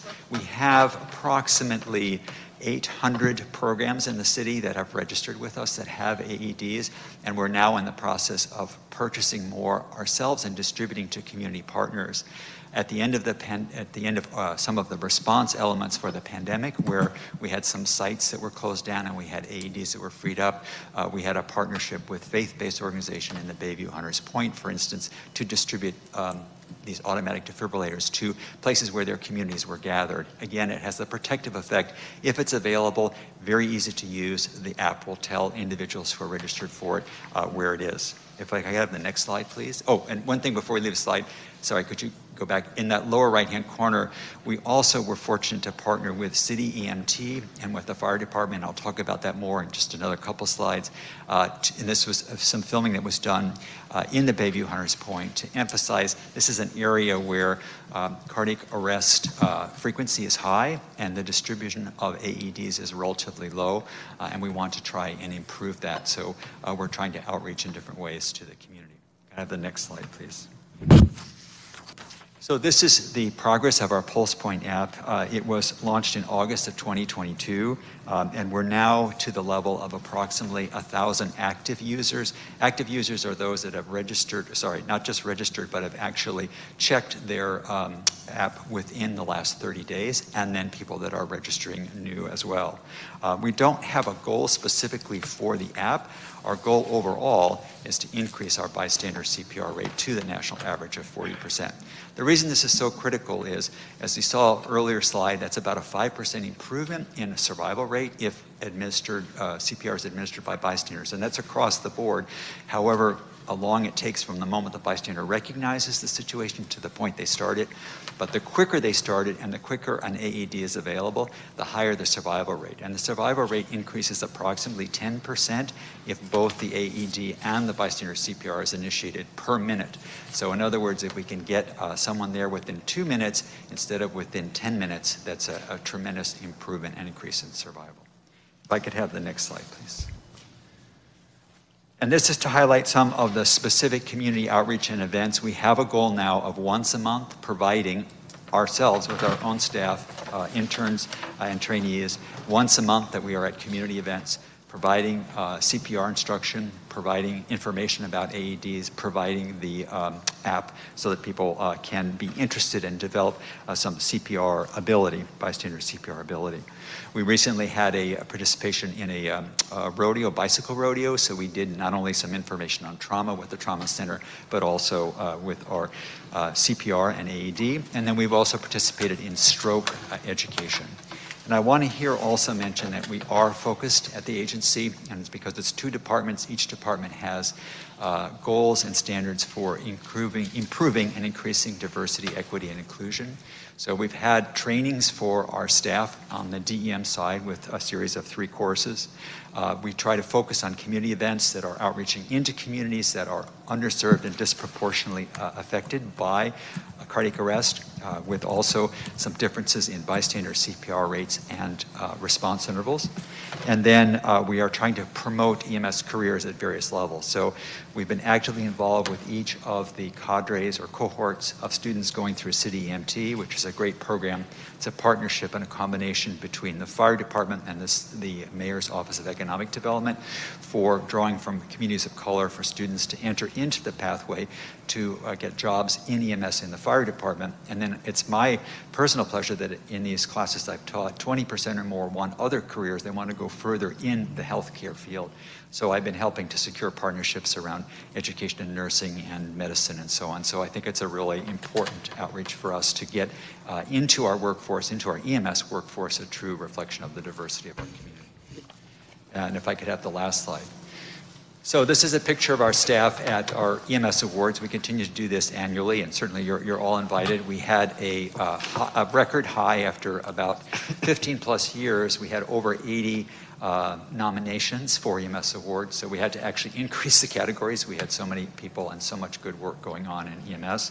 But I wanted to use this slide to say, what is it that I'm hoping and asking for your support in, in, our, in our work? Um, I would say one of the important things is to continue to support this effort to decrease the rates of ambulance diversion and delays in offloading patients in the emergency departments. I think this is critical for keeping those EMS units in the system, serving patients on a regular basis. Um, as you're probably aware, we only have a single trauma center in our system. It's a wonderful facility. I work there. Uh, I, I, I, wholly endorse it. I was just there working clinically yesterday, watching all the staff as I was helping to stay off of ambulance diversion by lots of innovative ways of, of, treating patients and I have utmost respect for my nursing colleagues and physician colleagues and staff colleagues of all levels there. But it's a single facility, so we kind of have all our eggs in one basket and we do need to have a backup or additional trauma capacity in the system. We've engaged this through various means. Just recently, myself, Dr. Cuschieri, and Dr. Caldwell came out with um, an article in the San Francisco Marin Medical Society Journal about why this is important and what the possible solutions are. We've engaged interest from consultants. We're going to need resources to move forward with this, but I do think we need to have uh, some increased capacity there. We want to improve our cardiac arrest survival, especially those areas around getting more AEDs into the community and more participation by CPR, by bystanders, and decreasing our response intervals so that we can get EMS personnel to the scene quickly as well. And the last element is we have strong medical oversight in our system, and I think that's critical for delivering good EMS care. Our base hospital, San Francisco General, has been amazing and wonderful in helping us with this. I think they are going to need to get some support for this program. So far, they've been doing it without resource support. And just recently, a good example is we had our wonderful Pride celebrations. We had a last minute glitch where the medical uh, group had all of their equipment stolen. We had to replace it all within four hours and get them up and running, and they took care of 60 patients, and only one was transported by ambulance. So that's an idea of how within four hours the hospital was uh, helping us tremendously. So I think in future we're going to look for some support for that base hospital program uh, to improve and enhance our medical oversight. And with that, I think we conclude our presentation and happy to take questions. Thank you. Great, thank you so much. Uh, Secretary Morris, do you have any public comments? Yes, uh, we do. Uh, folks online, we're on item six, the San Francisco EMS agency update. I see one hand. If you'd like to make um, a comment, please press star three. Jaime, please unmute caller five. Mr. Monette-Shaw, you've got three minutes. Thank you so much, uh, Mr. Morewitz. Um, I just want to commend both um, uh, Mr. Holcomb and Dr. Brown when I supported Robert Smuts and his staff from the Department of uh, Emergency Communications and Rob Dudgeon, the director of DEM's Division of Emergency Services. I had limited uh, contact with Dr. Brown, but I believe the EMSA um, agency under his leadership is doing great work. Um, as a San Franciscan who occasionally has to use ambulance services, I can't thank um, Mr. Smuts and Dr. Brown enough uh, for my good fortune to have been treated very, very well by the emergency ambulance driver. So thank you, Dr. Brown. That is the only caller. All right, commissioners, comments or questions? Commissioner Giraudo.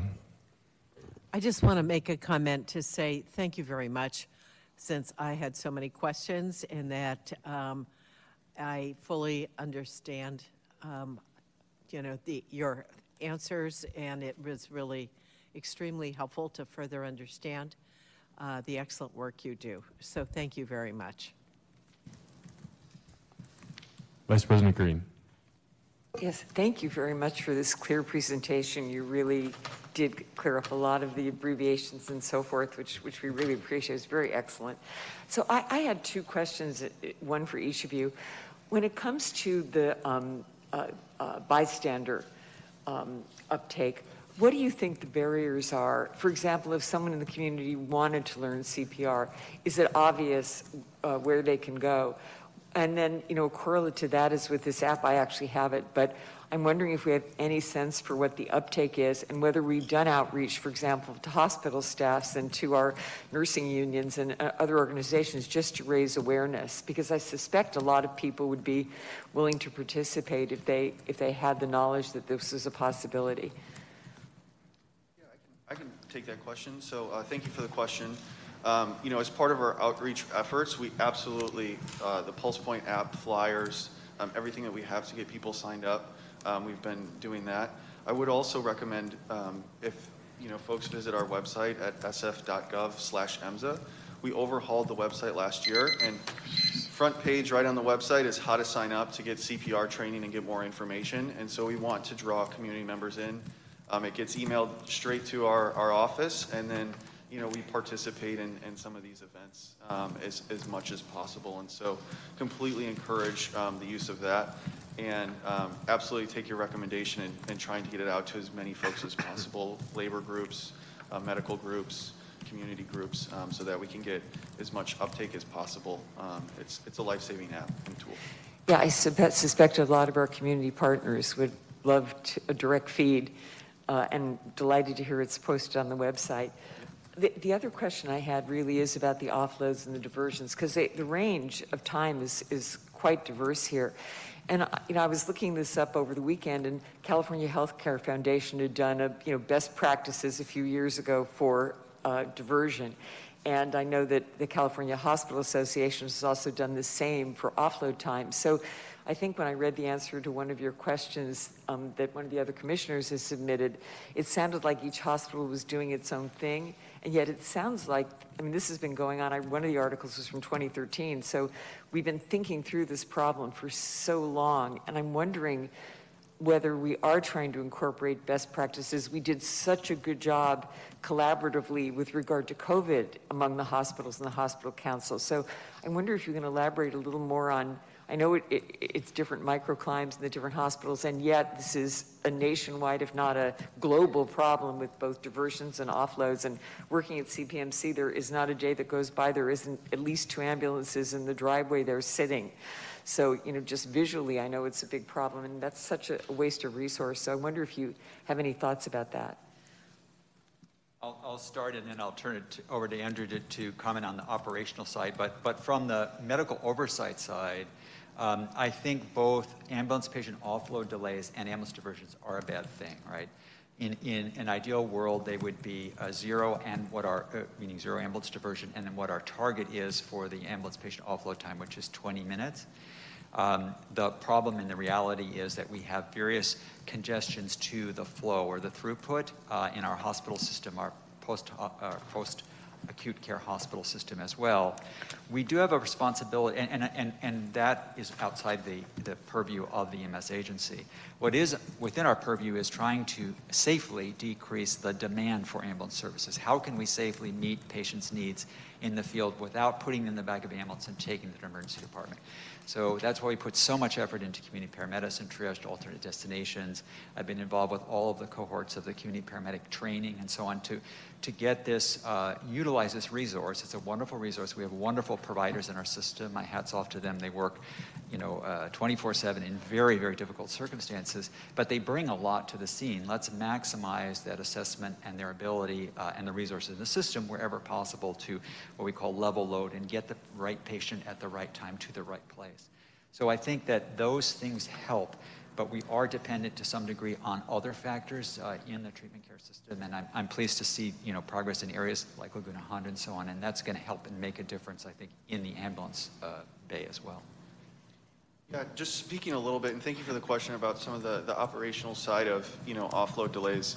Um, you know, we, we very much collaborate and speak with hospital executives and leaders. We provide daily data to some of these um, folks to help collaborate and address um, some of the EMS data. And so that collaboration is key to making improvements um, within ambulance patient offload times.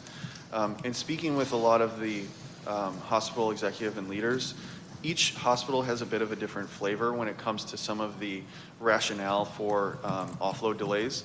In some cases, it's, it could be staffing. In some cases, it could be inpatient.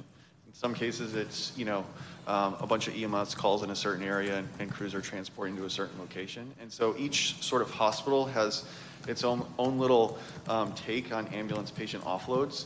So where we can, as an EMS system, um, find those efficiencies, implement those additional policies, we're you know absolutely trying to do that as, as to the extent that we can. And then in looking bigger across the system, we're, we're thrilled with the controller's office review because that's going to give a framework for you know a healthcare system um, to help reduce this issue. And so then that draws people to the table to help um, you know address these sort of concerns.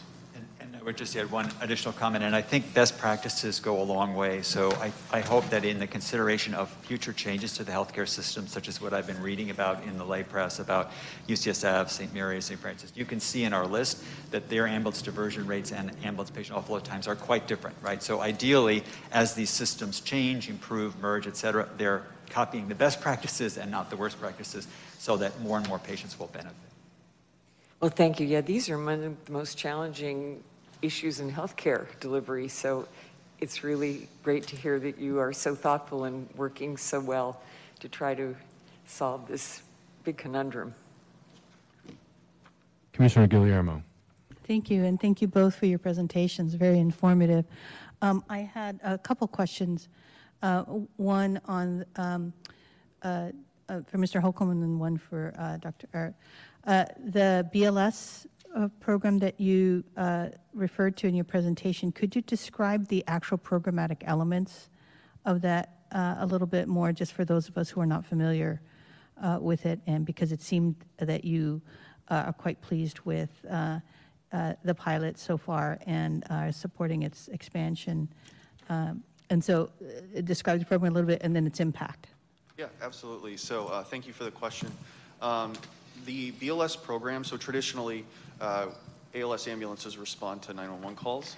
Um, in times of high demand in the system, so you know, for instance, New Year's Eve, uh, heat waves, we add BLS ambulances into the system because a lot of those calls um, can be you know managed by you know an EMT crew or a basic life support crew. Um, and so that provides greater ambulance availability while still maintaining safe and proper care for those patients that need that care, you know, most timely.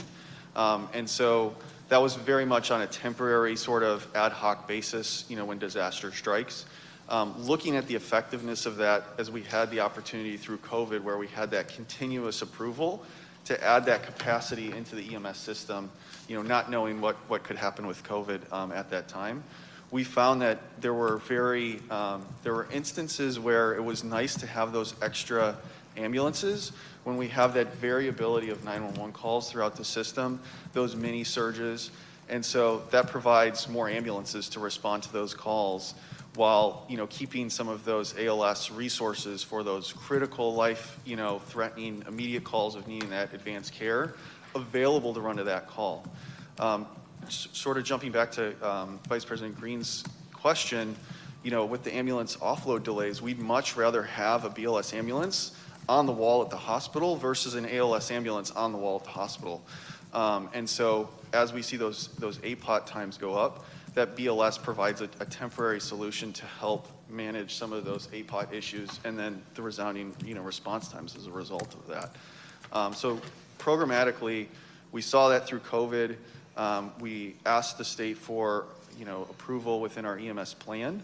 Um, and then in November of 2022, we uh, have our three 911 ALS providers, um, you know, have a maximum of four ambulances of BLS in the system on a day-to-day basis, um, up to, to have that regular scheduling so that it's more consistent. Um, You know, crews can bid out their schedules and it can be pre-scheduled as opposed to, you know, ad hoc adding BLS into the system, so.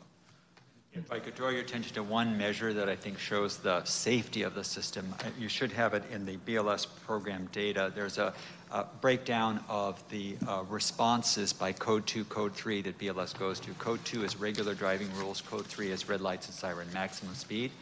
So um, what I draw your attention to is, and, and if you don't have it, I apologize, we'll be sure you do have it, it's the return. In other words, after they have interfaced, done their assessment with the patient, do they come to the hospital with the patient, red lights and siren, or regular driving code two? And it's about 6%. In other words, 94% of the time, the dispatch is accurate. The EMTs are doing a great job taking care of the patient. The patient can be safely transported at normal rate of speed to the hospital. That's about what it is for our paramedics also. It has to do with the success and the difficulty or, or the, the challenges of doing dispatch and determining from a caller what the actual patient is going to be like when the uh, EMS providers are assessing the patient. So my point is the, the variation between EMTs and paramedics in terms of their getting the correct amount, uh, correct type of calls, and they're treating the patients appropriately is pretty good. So that's something we're going to continue to watch. We don't want that to be a high number. In other words, we don't want to have EMTs find a patient so critical that now they're having to transport them code three to the hospital. If that makes sense. Thank you. I, I um, was just thinking about all of the, uh, this, uh, events that are held in San Francisco that are increasingly drawing bigger crowds, uh, whether they be, you know, the, you know, outside lands and, you know, Golden Gate Park or, you know, street celebrations and such, uh, that the, the need for uh, more BLS type of, of uh, response versus an ALS response is something that, you know, aside from the, you know, pandemic related, you know, experience, that there might be data on how this program is going to work with the, the, uh, um, with the increasing numbers of, of people coming into San Francisco or if they live in San Francisco, uh, experiencing uh, that. And then eh, on the other hand, there is the day-to-day sort of occurrences in San Francisco of, you know, those who are either homeless or, you know, experiencing mental health and substance abuse. And what is the relationship of that pilot program or the need to dispatch different types with that? And so it'd be just interesting to have uh, some sort of analysis over time on the effectiveness of, you know, the program relative to the different types of experiences that are going on day to day as well as special events in San Francisco. So, um, you know, at some point, maybe in the next report or maybe in a, I mean, because I know it takes time to take the data and do the analysis, and it might not even be collecting data in that way, uh, but it would be very interesting to see that. My other question then is uh, for Dr. Brown around the trauma, uh, the need to expand or support greater trauma. How, how will that happen? It's not a, it's not a, uh, I mean, trauma by its very nature is not something that's going to bring income. Uh, it's not reimbursable to the degree that it costs. Uh, and so I'm just sort of wondering what, what uh, are the kinds of things that need support from the commission or from department or from the public in order to be able to uh, increase the ability of very needed trauma services uh, uh, in San Francisco. Sure. Uh, That's, that's a great uh, question, Commissioner, and one that is one of the reasons it's not solved, right? Because it's been uh, under consideration for quite some time. There are, I think, three basic potential routes, just putting in general routes. One is that a, a facility in the city become a level three trauma center. In other words, a trauma center capable of taking care of all different levels of patients, but focusing its practice on the more, uh, the lower acuity or more mundane kinds of trauma patients. Uh, the second possibility would be the development of a pediatric trauma facility, which of course would likely be one. We only have two pediatric critical care centers in the city: the Van Ness campus of CPMC and the Mission Bay campus of Benioff of UCSF. Uh, at, that facility could be doing regular pediatric trauma care, and then in case of a surge, such as, and the thing that, to be perfectly honest, I am most concerned about is a large scale shooting event where we have a very rapid uh, influx of very acute trauma patients into our system, right? Um, so, in situations like that, a pediatric trauma center would be positioned to then move into uh, an adult uh, trauma center for the period of that surge or disaster. And the third possibility is a community facility that would be designated as the backup or a backup center, and they would have to have staffing and supplies that would be available to it that could augment the trauma uh, center that we currently have. None of those three options are immediately clear and apparent and, and something that would be easily doable. That's why we engage this process with getting consultant interest because there have been other communities that have had other types of trauma issues where it takes an analysis of the community, the income, the payer mix, the injury mix, all those types of things. That's a, a, lot of data to analyze and then a lot of outreach to do, whatever the proposed solutions are, to develop a consensus around it and, and eventually to solve the problem. So uh, it is a, a big uh, process, but it's one that I think we are bound to engage in and continue simply because of this fact. Even if everything goes well, if just something were to happen to San Francisco General General Hospital for any reason it could not take trauma patients. Um, you know, a, a uh, disaster like an earthquake or something where the facility is so badly damaged, we will have to rely on community resources to take care of trauma. That might be the, I guess, a fourth option that every center becomes somewhat of a lower level of uh, trauma capable center. Uh, but we need preparation, we need uh, exercising, et cetera, and uh, we, we need to do it as quickly as possible. Thank you. And, and, to the extent that you know the solutions are not just they don't just rest within the county, and that the private sector also uh, has to be not just part of it, but I think it's in many ways leading uh, um, uh, some of these solutions. Uh, whatever support I think that we can provide uh, around that, I think, and discussions around that, I think, is important for us to know about. Thank you. Commissioner Chow. Yes, uh, thank you, and and thank you especially to uh, Dr. Brown, whom uh, he and I have known each other for many years here. In fact, in his honor, I'm wearing a tie on this. Uh, uh, th- this has been a very important topic, as you know, for all of us and for the commission, Dr. Brown, and both the Public Health Department and uh, um, the new EMS uh, through the Department of uh, Emergency Services, and of course the uh, partnership with the fire department. All of us, uh, many of us, uh, and you and I have gone through that transition. And so uh, I want to also commend you then on, on a very excellent report in terms of the ambulance diversion destination and, and the work that you're all doing as a team for this. And, and, and I think it is uh, important to understand that one time, uh, as we know, the department was concerned how well we were going to have that quality and oversight that, uh, of course, uh, the state has mandated on uh, the department, and at the same time, uh, have a smooth operations. And over these years, it looks like this is really what's happened now. The paramedics are embedded within the fire department. They're, you know, um, they seem to be collaborative, or at least this time you haven't come to tell us that they're not. And uh, nor has the fire department uh, commissioners come to tell us that they don't really want this or whatever it is. So um, and, and I think that your presentation uh, from the uh, uh, emergency management side shows how it is bringing together all of our departments uh, to uh, have this uh, common goal of how to care for our patients when they are in need. And so uh, I, I think your report really was uh, uh, one of the uh, fine, uh, uh, finer reports that we have been able to receive. And, and I think your delineation of issues coming up, it's really forward-looking. So you ask, you know, what the commission would certainly be able, to- and the department support you, and, and, and of course, all these four items seem to me that every one belongs in our role also in support of you uh, for it, and, and obviously with uh, the question of resources, uh, those are all going to be in a priority issue, as, as we all understand.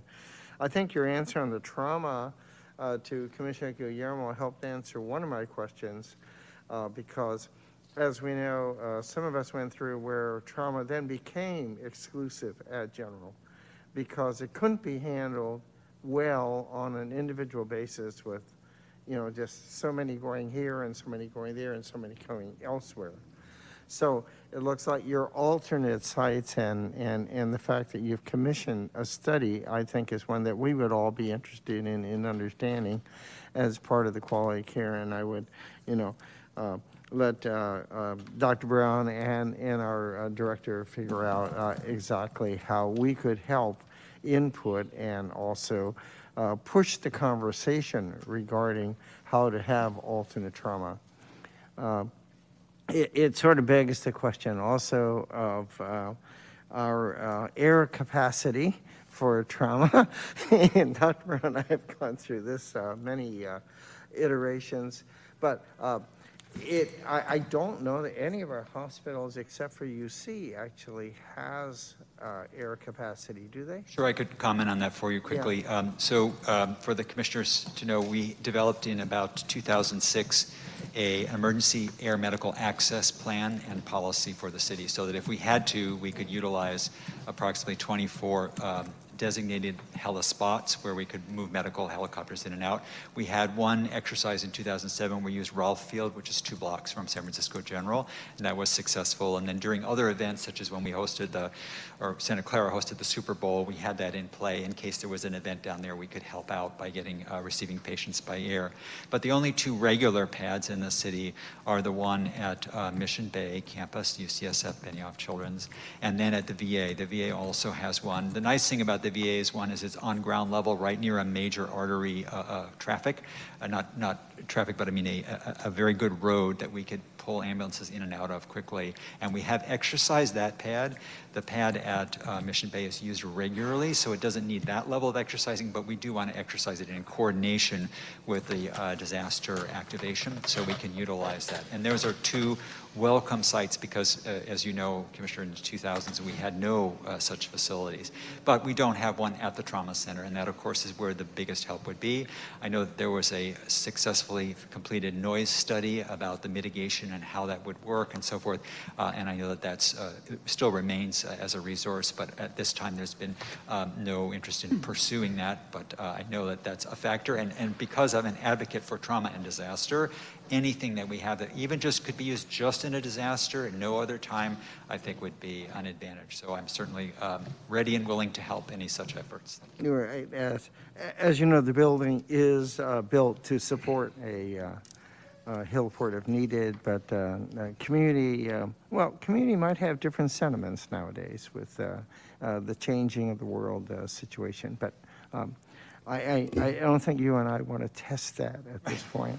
Um, I, I only have one question, which is of pre-ambulance and a number that we have not heard for a long time, and that is how well are we actually responding to 911 calls? Yeah, I can, I can take that question. Thank you, Commissioner. Um, so we are currently in the process as we look at sort of data overhaul, um, trying to bring in all of those fields um, into one place in one dashboard for transparency, ease of access. Um, but our, our internal numbers, so for um, emergency responses, code three, um, our standard is 10 minutes, 90th percentile. for code two or non-emergent um, 911 calls is 20 minutes. Um, and so for the month of June, our 90th percentile for code three response was 10 minutes and 33 seconds. Um, our time for code two response in the month of June was 21 minutes. So for our response times, they're above where the, the interval of where we wanted want to be.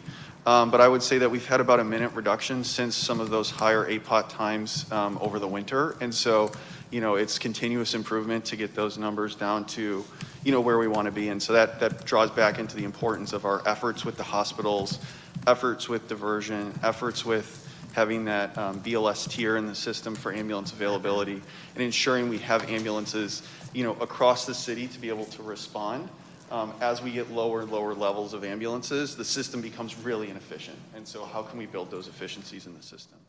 Um, so, yes, they are above our, our response interval, but we're working to bring those down. So um, are, are are we saying that uh, some of the uh, problem is that the ambulance is not available because there is this uh, lag time in trying to download them into the hospitals?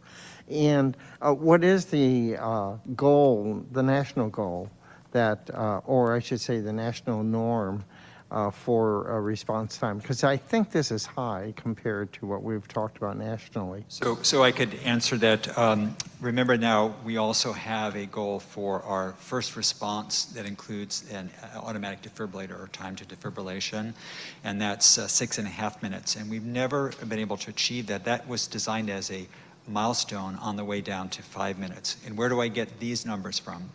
So in 1998, the EMS Medical Directors Association of California performed a study about what is the optimal and achievable uh, response intervals for urban areas in the state. And this is always a difficult factor when you pile in, in the national data, for instance, in this CARES registry, urban and rural areas. It's, it's uh, important to separate those out. Um, so we developed our policies, our response interval policies uh, around that. We were originally at eight and 10 minutes, so we moved to six and a half and 10 minutes. And so we're not achieving those. We are making progress, but we're not achieving those. But in an ideal world, we'd be down at five minutes. Why is that important? Because we are focusing on cardiac arrest patients. We can't unfortunately do that with the dispatcher. The dispatcher doesn't always know this is an actual cardiac arrest case, right? So there are certain types of complaints that the callers have, such as the person's not moving or they're not breathing, that key them into that. But we're focusing on the cardiac arrest patients because that's the only one that science shows clearly minute uh, improvement is 10% increase in survival. So if we could reach the patient side in as little as one to two minutes, we'd have a 70% plus survival rate from cardiac arrest. The best systems in the country, the one we always model off of, is Seattle, and their cardiac arrest um, uh, survival rates are about 10% better than ours are. So we're gaining on them. In the past, they were 30 and 40% more, but that's where we would, would like to be and like to land. And their response intervals uh, are geared towards the eight minute mark. But again, it's the CPR and AED time to start that is really the immediate improvement in cardiac arrest, and those are the patients we're targeting. Well, thank you very much. I, I can see the goals are still the same and uh, or even better that uh, you're trying to do. Uh, uh, your data doesn't separate out the cardiac arrest, I guess, right now, and so um, really appreciate all the work that uh, both of you and your agencies are doing. Thank you. Commissioners, other questions or comments? All right. Director Holcomb, Dr. Brown, thank you very much. Also, thank you to Director Carroll and your entire uh, Department of Emergency Management team for being here as well. All right, great. All in. Thank you very much. I also just wanted to say um, thank you for um, this report. It's fantastic to see. I was intimately involved with the EMS agency, and it's wonderful to see these improvements being made um, and that the transition has gone well. Um, so I appreciate Director Carroll and um, Deputy Director Smuts and John and Andrew for you being here. Thank you, and all the EMS agency. Yeah, and I should, I should just add also from the medical director's perspective, it has been a, a, wonderful transition, and I appreciate Director Carroll and Deputy Director Smuts and all of the effort that went into preserving all the work that the Department of Health did over the late 2010s to establish what would be a robust and effective EMS agency, and I'm pleased to say it's really being implemented, so thank you. Thank you, Dr. Brown. Thank you. All right. Moving on to our next item on the agenda. Uh, this is where uh, it's a Community and Public Health Committee update. Uh, Chair of this committee, Commissioner Giraudo, please take it away. Thank you. Um, I will try to be brief. Uh, We had three items on our agenda. The first one is a revision to Health Code, Code Article 31. Uh, This uh, is focused on the area, the cleanup area at the shipyard at Hunters Point, based on 19, uh, 1986 mandate for soil testing. And in 2004, Article 31 um, oversight was passed, and regu- the regulations have been in place since 2005. Article 31, um, when parcels are turned over from the Navy cleanup to the city, the, uh, it is to, Article 31 is to ensure environmental restrictions are followed, and uh, particularly uh, the soil. We questioned considerably the uh, staff on the continued complaints from the residents of the area. And um, what the, in the amendments, the amendments that we, that are going to be brought to the commission um, next meeting are basically administrative changes, organizational changes, and easier to understand um, regulations. But what in our questioning and concerns um, with the, the staff, and it seemed to us kind of a, a disconnect between the uh, Navy saying, or the uh, EPA saying that soil was clean, and then the city took it over, and there were some issues, and the continued issues have been brought forth um, by the residents on a rather regular basis from our discussion. So when this item is brought up at our um, next commission meeting for the um, amendments to be approved, which we we are recommending, we've requested a, presentation or a um, discussion on Article 31, but with the other DPH uh, uh, departments that are also um, involved in this issue, since uh, they are not the only ones that are responsible for the uh, concern with the toxicity of the continued soil contamination uh, in this area. So that is going to be brought, hopefully, our wonderful Mark is going to be able to uh, wave his magic wand to put together the, uh, uh, the departments so we can um, see really, as my comment was, there's multiple puzzle pieces to this, and we only um, saw the Article 31 uh, single puzzle piece versus the other players within this issue, and felt that all of us needed to be informed, well informed, or better informed of um, the continued issues at uh, the uh, shipyard, the Hunters Point area.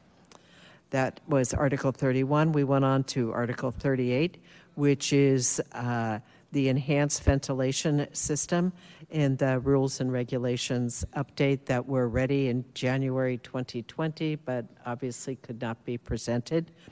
This, um, the enhanced ventilation system rules and regs were passed in 2014, and this applied to new buildings in sensitive areas that have um,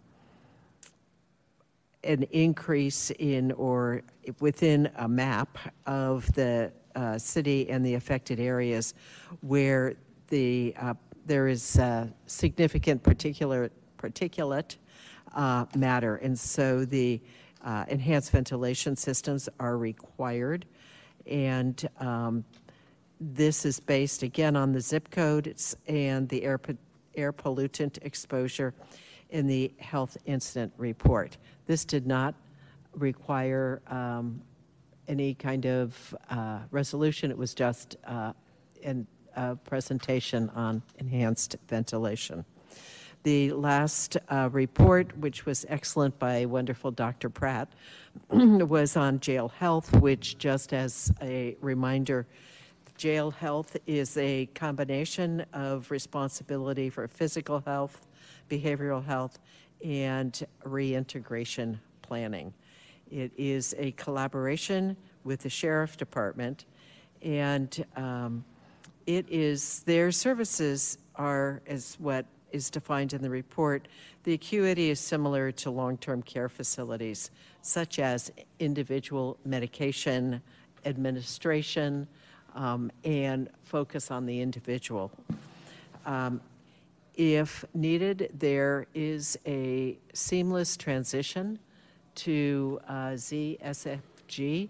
And as Dr. Pratt noted, um, it is a something to be really proud of because it there are very, very few uh, jails in the country that have such a seamless uh, program such as as we do. Um, what the continued goals are an increase in behavioral health support and better integration with um, the systems throughout uh, behavioral health outside of jail health. I think it was interesting to note that in 2022 23, there were 7,880 unique patients that were uh, served, and 74% of patients incarcerated in jail one and two are um, released within seven days, and many within, I, she didn't have the figures within 24 hours. So it was uh, an excellent update of their uh, True North uh, goals and the challenges going forward. But it was uh, um, it was great to hear the updates, particularly in the focus with behavioral health and um, and what they're trying to do. So I don't know if my fellow commissioners have anything to add to our committee report. Okay. Okay. So I don't know if anybody has any questions, but that was our committee meeting. Thank you, Commissioner Giraudo. Uh, Do we have any public comment? Folks on the line, we're on item seven, the Community and Public Health Committee. I don't see any hands. We'll give it a second or two in case you want to raise your hand, press star three. No hands, commissioners. Commissioners, any comments or questions for the chair? I, I was just going to ask. Commissioner Chow. uh, The, the Article 38, that was a, uh, just a presentation, when does it go into effect, or has it gone For into? the, that's the enhanced ventilation Yes, system. It's in correct. effect now. Oh, okay. Yeah, it's currently in effect, and it has been, the present, it has been since, um, I mean, for, s- or since 2014 is when uh, it was passed, and so. But the that- new regs and the new, the new The new map regs went are- into are effect current- when they current. then published it? Yeah. Is that it? They're Okay. currently, yes. All right, thank you. All right. Thank you, Commissioner Giraudo. Again, uh, this is where we are going to be switching up the agenda a little bit. Uh, This item we will be taking now is the Joint Conference Committee report from Laguna Honda. Chair Commissioner Guillermo. Hey, thank you very much, President Bernal. Um, We had uh, our uh, JCC meeting on June 11th last week, uh, and um, uh, on the agenda was the executive team report, essentially what was presented uh, here to the commission by Mr. Pickens. Uh, And, but it- in addition to that, there was a report on the HR and vacancies at Laguna Honda, and I think one of the key things that um, uh, was inquired, wa- was inquiry uh, to Mr. uh, Mr. Pickens was, given the, the lowered census of Laguna Honda uh, to just over 500 uh, residents, what is the staffing level um, that has been maintained? And he confirmed that staffing levels have been maintained since prior to the decertification uh, in the event that certification does uh, occur, or when a certific- recertification does occur, that we would not have an issue with trying to hire back uh, the kind of capacity uh, at all the different levels that, um, that are required uh, in order to um, um, push forward on, in particular, all of the changes and all of the um, the needs that will be surfacing as Laguna Honda uh, again uh, is able to bring uh, the number of residents back up to uh, whatever number of beds we're going to be able to maintain certification uh, around and licensing around. Uh, in addition to that, we had the regulatory affairs report, which is a regular report, and then again a number of policies that were presented, which um, uh, required a, a fairly robust discussion uh, w- within the committee uh, and asking for some clarifications and uh, uh, some changes as needed on some of those policies, which um, are reflected in the responses by uh, Laguna Honda management and staff on some of those clarifications. And I invite uh, my uh, fellow committee members to um, uh, pose any additional comments or concerns or questions that they might have about those policies um, uh, prior to uh, any vote on approval. But we did, with those changes and with those clarifications, uh, agree to present a, um, a recommendation for approval uh, on the consent calendar for those, unless, again, there are- are additional uh, questions or concerns that are raised.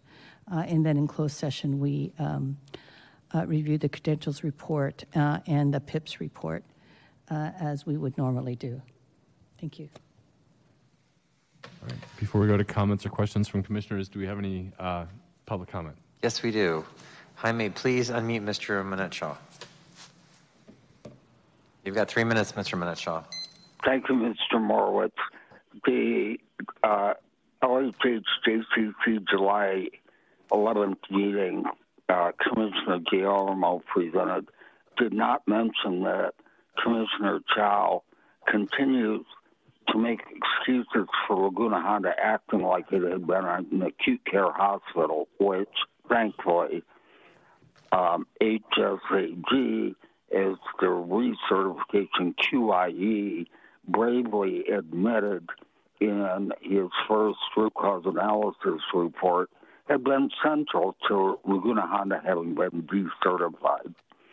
LHH's management team, starting 20 years ago with CEO John Kanaley in 2004, then Mivic Hirose in 2009, and then Michael Phillips in 2019, all having been CEOs, had been running Laguna Honda like it was an acute care hospital and not following CMS regulations. Commissioner Chow, as well as the other six commissioners, almost surely know Laguna Honda has only 11 acute care beds, which are mostly acute rehabilitation and physical medicine beds, not acute hospital beds. Laguna Honda's remaining 769 beds uh, are distinct part SNF beds that result in higher re- reimbursement that the commission must know gets higher reimbursement and requires following CMS's SNF regulations, not acute care regulations. Commissioner Chow and this commission need to stop pushing for excuses that Laguna Honda's 11 acute care beds um, had required running Laguna Honda as if it were an acute care hospital. It's not. It's a distinct part SNP. We should never, ever hear this nonsense during a health commission meeting again. Thank you. All right, thank you. And Jaime, please unmute caller five. That, that was me, Mark.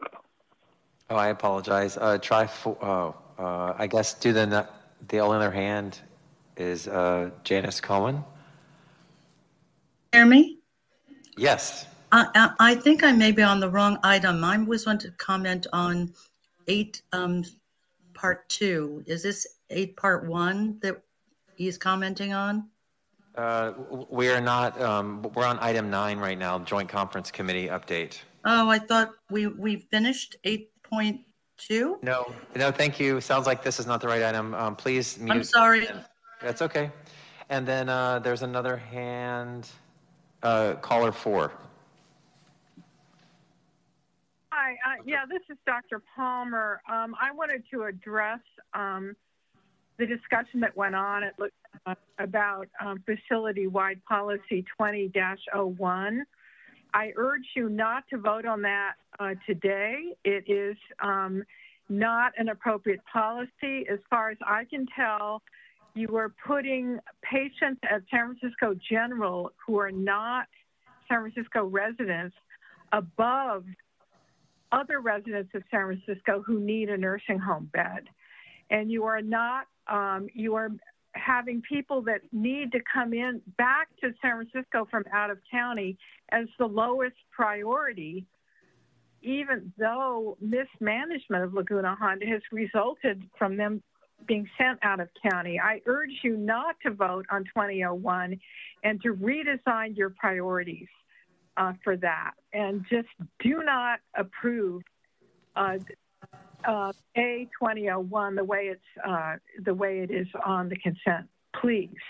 Uh, for all of us who may need a bed at Laguna Honda, who paid for that bond me- measure, who paid taxes, it's um, it's just kicking us in the face. Thank you. Oh, that, that's the only comment. Thank you. You can mute everyone. All right, commissioners, any comments or questions on the Laguna Honda JCC update? Commissioner Green, Vice President Green. Yes, well, first of all, I wanted to thank the staff at Laguna. We literally did this the day before you had to submit the corrective action plan, and I know both Commissioner Chow and I had several questions line by line for this very um, extensive policy. So I just wanted to thank you for um, delving into this and helping us better understand, because a lot of it was a matter of clarification. I think I was perhaps the one that brought up the um, issue of prioritization. And while we did receive an answer here, it implied that they would perhaps clarify or restate that policy. And I'm not, and I believe Commissioner Chow had another uh, area involving um, cleansing of, of um, identifiable data on uh, equipment that's transferred. So I'm not sure exactly whether we should await better wording on this or whether we've received any. I only have the answers to the questions here. Uh, If I may, so the, um, the issue around the data, um, I did send forward a revised version. It's in your packet where um, the words like, I'm making this up, but it was like best try, we'll try their best to remove PHI. It's now, we'll remove PHI. So that was the, that was Commissioner Chow's request. So that policy, I think, is as you all asked. The prioritization, I encourage you to ask Carmen questions because um, she's here to try to clarify. Okay. And this is your time to wordsmith or to make sure that that policy is what you want it, or you, you can take it off the consent calendar. Yes, well, that would be great if, if you could perhaps read this policy to us with the clarification that, um, that you wrote in, I believe you wrote in the answer, because I think it's really important that, that I- it doesn't sound, it sounds like it was the wording rather than the intent that was confusing. And, you know, policies being what people in the future will refer back to, I think it's so important that the policy reflects the intent. So Carmen, if you could get online and do that, and commissioners, if I may jump in, um, uh, some of the public comment already articulated this, but this policy does, uh, as written, does seem to articulate that someone who's a San Francisco resident who's, let's say, hospitalized in San Mateo or some other county has lower priority than a non-resident who happens to be at the general. And both of them are trying to vie for Laguna Honda bed. And right now, the policy seems to state that the, the non-resident at the general would be, be priority over a long-term resident who lives here. And so the commissioners, as well as the public, were concerned that that's not the right avenue. And the answers that, um, that you have in front of you um, do clarify some of that. But Carmen, can you get on um, line and, um, and talk to us a little bit, please? Hi, Commissioners. Can you hear me? Yes. Yes. Great, thank you. Um, I remember this question was posed. I am not 100% sure what the response was. I am actually trying to get it from Nas right now, and I apologize. Um, Oh, so I can read the response I have in front of me. okay, Uh, I'm going to read the question and response, but I think the commissioners are wanting to make sure that the wording of the policy is um, adequate. So the, the question was, why would somebody receiving adequate care, adequate care in their present circumstances and not in a medical facility? Oh, actually, I'm sorry, that's not the. Oh, here we go. Um, what about a San Francisco resident injured in an accident and taken emergency to an out-of-county hospital who now needs a sniff? Why would that person go to the bottom of the list just because the accident occurred outside the city? Conversely, why would a non-San Francisco resident admitted to ZSFG for the same reason be prioritized over a long-term resident? So the response, can you all hear me? Is that okay? Um, the response that uh, Laguna Honda gave is individuals who are non-San Francisco residents referrals are not accepted for admission due to their out-of-county residency. So all of the five priorities are among those who are San Francisco residents. We could modify the bullet C on the three of the policy, I think page three of the policy to state, San Francisco residents are accepted to Laguna Honda with the following priority guidelines to make that clearer. The first priority are individuals referred from the community, primarily from home. Regarding the third priority, there are individuals who qualify for SNF level care, but may be stably housed with excellent social supports and a combination of primary slash home care that is providing excellent care for a time, but would not be sustainable for caregivers over the long term. This is an example of individuals who fall into the third priority of persons who are not in a medical facility who are receiving adequate care in their present circumstances. One additional note about the insurance slash payer, if an individual is a San Francisco resident at ZSFG, however, and has Kaiser insurance, Kaiser may not authorize Laguna Honda as accepting SNF. So commissioners, that's, uh, you know, uh, it's- it's, and I know those who aren't in the the Laguna Honda JCC, this may be a little bit um, uh, uh, up in the air, but uh, those who know what's going on, please feel free to ask questions and clarifications or suggest word wordsmithing. Yeah, I, I certainly would feel more comfortable if we extracted that from the approval, and we, I mean, I, obviously, the other members of the JCC have, have opinions as well, but I'd like to read the policy written very clearly, so there's no question about it, and maybe approve it at the next uh, meeting. All right. and- That's- oh, I will let them know. Commissioner Chung? Yeah, I actually think that it was pretty clear. So the policy is one thing, but the purpose and procedures clearly articulated that, you know, like it is for San Francisco residents in need of skilled nursing, acute and rehabilitation services. You know, that's the number one bullet point on the purpose. And also, in terms of the procedure, it says here very clearly that, you know, out of county residents would be um, reviewed periodically to place them back to the county that they belong. So I, I don't think that there's any conflict at all, you know, in terms of, you know, the, the spirit of what, what this particular policy is trying to do. It's just my two cents. Commissioner Chow?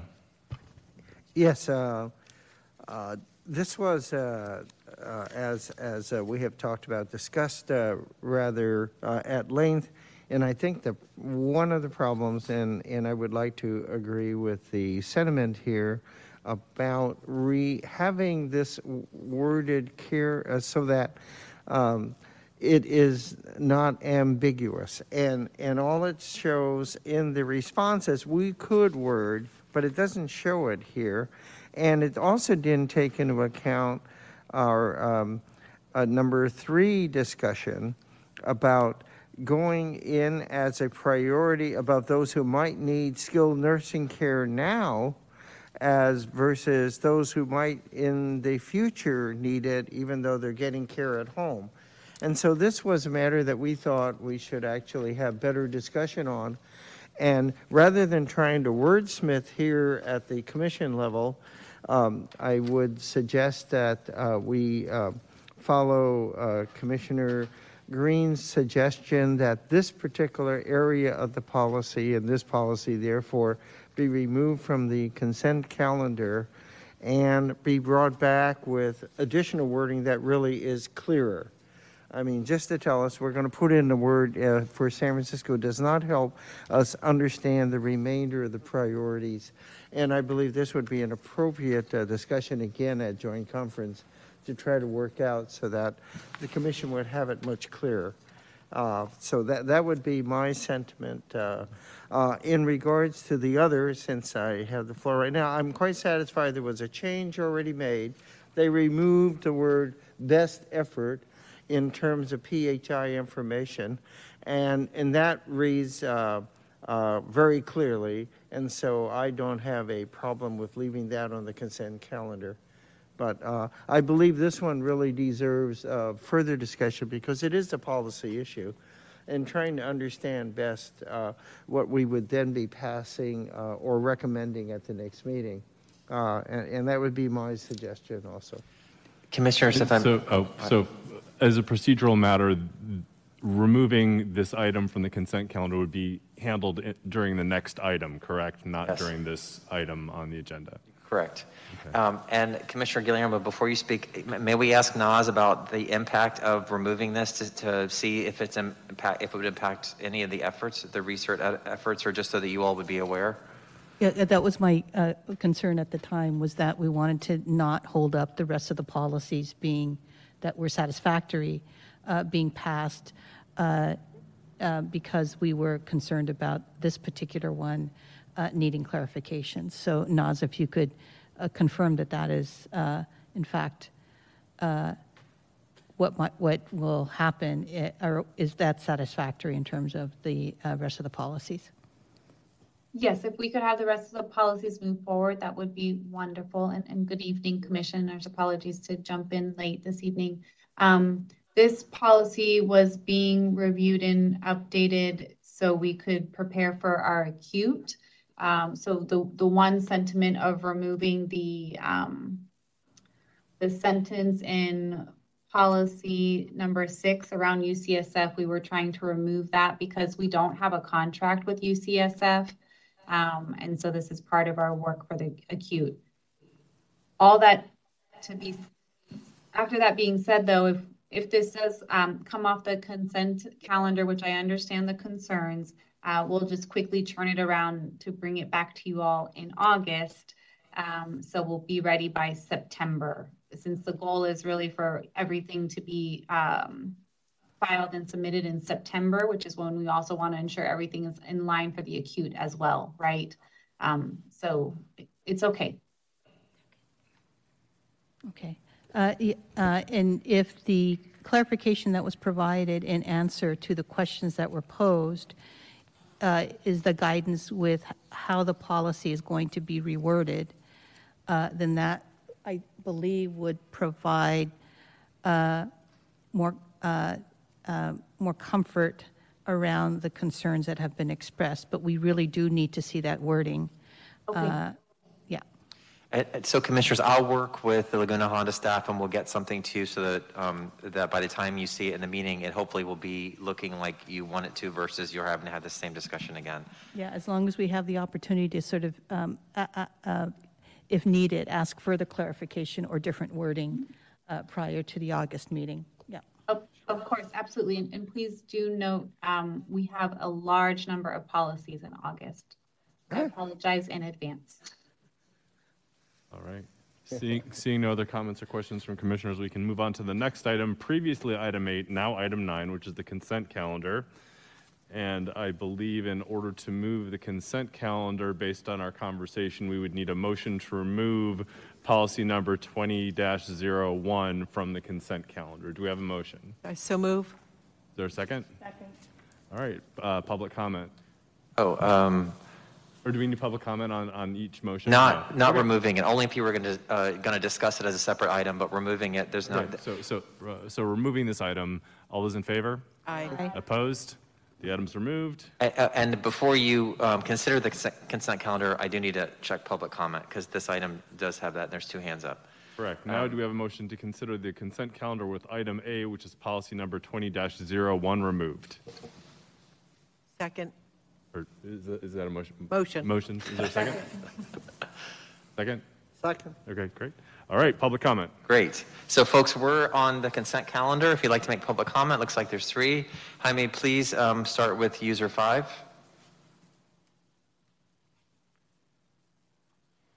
You're unmuted. Please let us know that you're there. I'm, I'm here, Mark. It's Patrick. Can you hear me?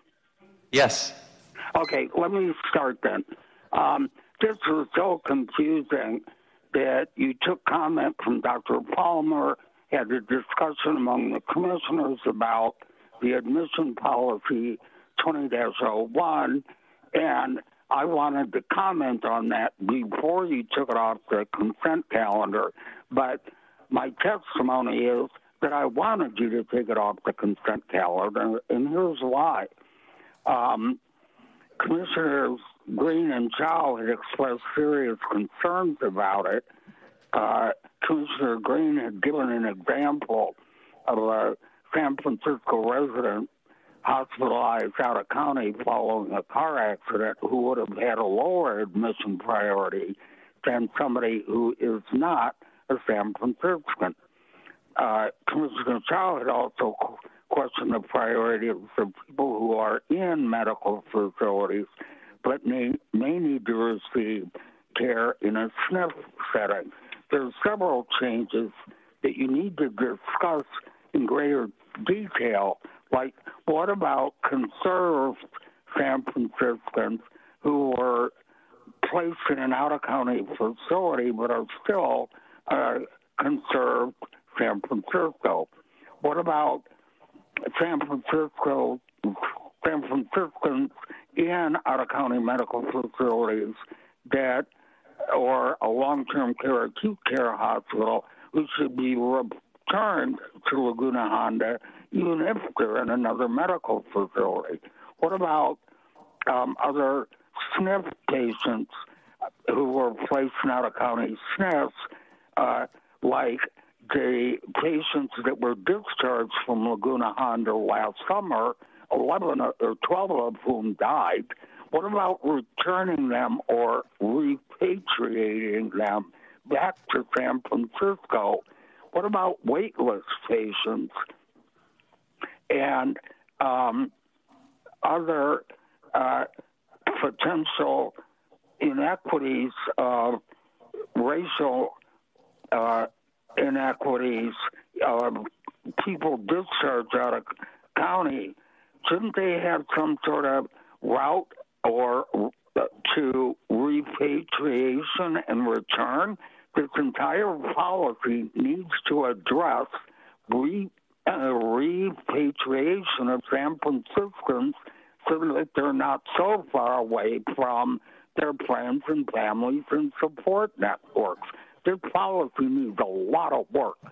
Um, and you may not be able to get it done by August. You need to really, really work on this policy. And Thank also, you. Please mute. Uh, let's go to caller four. Hi, it's, it's Dr. Palmer again. Yeah, I, I urge you to consider the right to return to the county um, for people through no fault of their own who end up um, out of county. Um, the lack of uh, residential care facilities for the elderly is resulting in out of county transfers. And when people decline further and need a nursing home, they should have the right to return. And of course, uh, the people that were discharged in 2022 and may again be discharged, unfortunately, in September. Um, and so um, somehow uh, we're uh, still putting, even if it's all San Francisco residents, we're still putting the flow at San Francisco General above um, the rights of all disabled and elderly to um, age in their own communities, uh, even if they need a nursing home. Thank you. All right, and then please unmute the last caller, Dr. Cohen. Can you hear me? Yes. Uh, as a former psychiatric attending at the then mental health uh, Rehabilitation Facility, I resigned from my position there and my employment with the San Francisco Department of Public Health because of horrendous conditions and violations there that were strikingly similar to those Laguna Honda Hospital has been increasingly and consistently cited over the past 10 years, and which, like the MRF, are now threatening its closure and conversion to housing for homeless individuals with mental health and substance use disorders. Problems at both the MRF and Laguna Honda Hospital are both largely the result of the flow plan, which has been in existence since 1993, but which since 2002 has become institutionalized as a DPH procedure. It's really not a plan, though. It's merely a fiscally driven directive to discharge psychiatric patients from San Francisco General Hospital psychiatric units as soon as they are decertified acute by Medicaid. This occurs regardless of patients' clinical status or the appropriateness of their placement. And ironically, in 2002, while I was at the MRF, Liz Gray, the social workers in charge of San Francisco General Hospital discharges, and the DPH conservators all complained that Laguna Honda Hospital was refusing to admit patients that were being discharged to the MRF against the objections of myself and all of the other psychiatric attendings. As a mental health services researcher that studied for four years psychiatric patterns at San Francisco General Hospital, and as someone who studied all of the longitudinal mental health outcomes research in the United States, I can say unequivocally that there is evidence that implementation of a mental health recovery system and model of care and placements driven by purely fiscally driven directives are mutually exclusive. I have attempted over the last 30 years to provide DPH with evidence based alternatives to the flow plan or, and its new evolution in the Behavioral Health Optimization Project. I would like to extend that offer again to the Health Commission and the Department of Public Health to provide alternative evidence based solutions and recommendations to the Flow Plan Initiative. In that, I would say that in addition to the, the procedures listed under priorities for admission, the section under screening Dr. Cohen, your time is up. should Thank also you. Thank you, callers. Commissioners, do we have any, do we have any uh, discussion on the motion to approve the consent calendar as amended? If not, we'll go to a vote. All those in favor? Aye. Aye. Opposed? All right, the consent calendar with the removal of the first item is approved. Okay, and now we go to our next item, which is, uh, is it, uh, Other business. other business. Do we have any other business? All right, no other business? Uh, Oh, go ahead.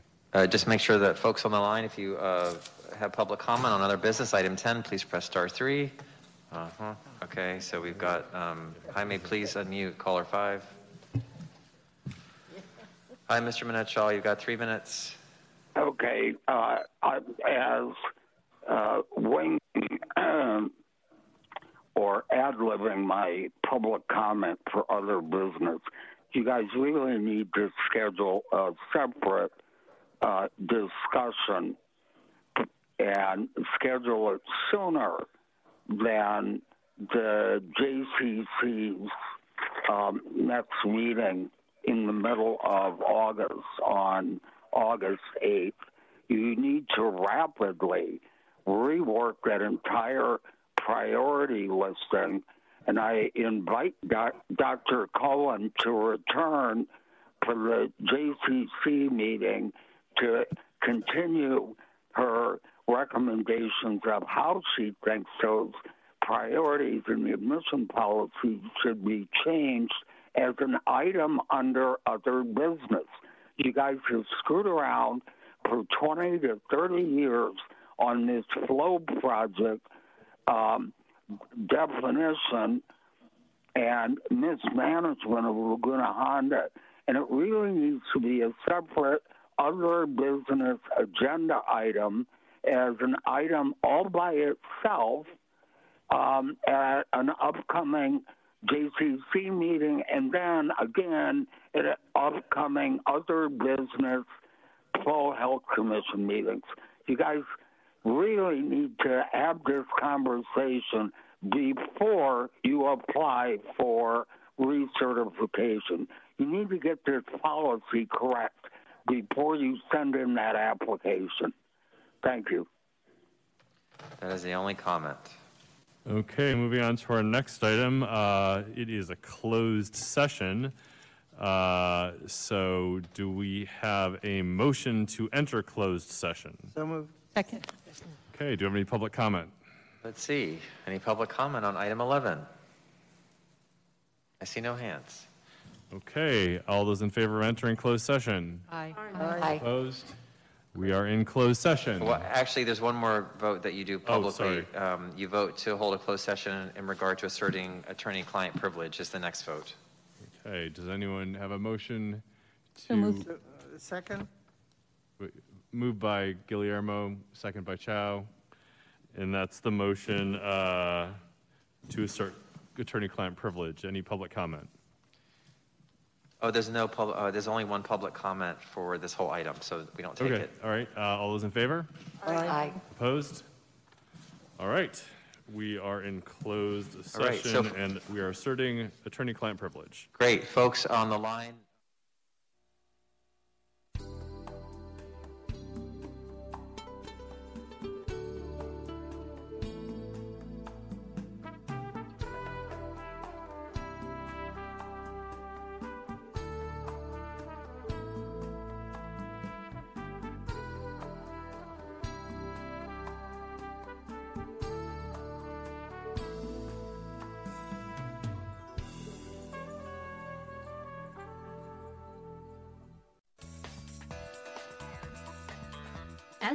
SF Gov TV, San Francisco Government Television.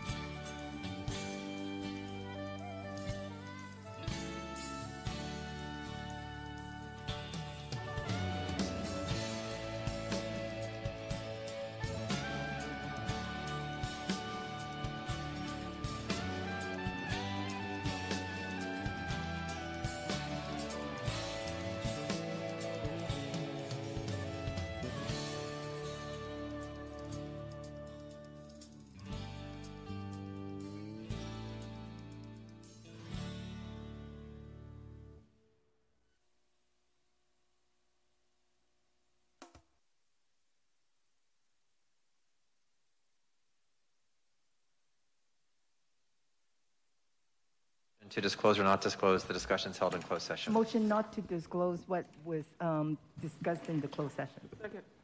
All right, uh, any discussion? If not, all in favor? Aye. Opposed? All right, we, uh, the motion to not disclose is passed. And now we go to our final item on the agenda, which is adjournment. Do we have a motion to adjourn? Motion to adjourn. Is there a second? All those in favor of adjournment? Aye. Opposed? We are adjourned. Thank you, everyone. Okay. Thank you, Dr.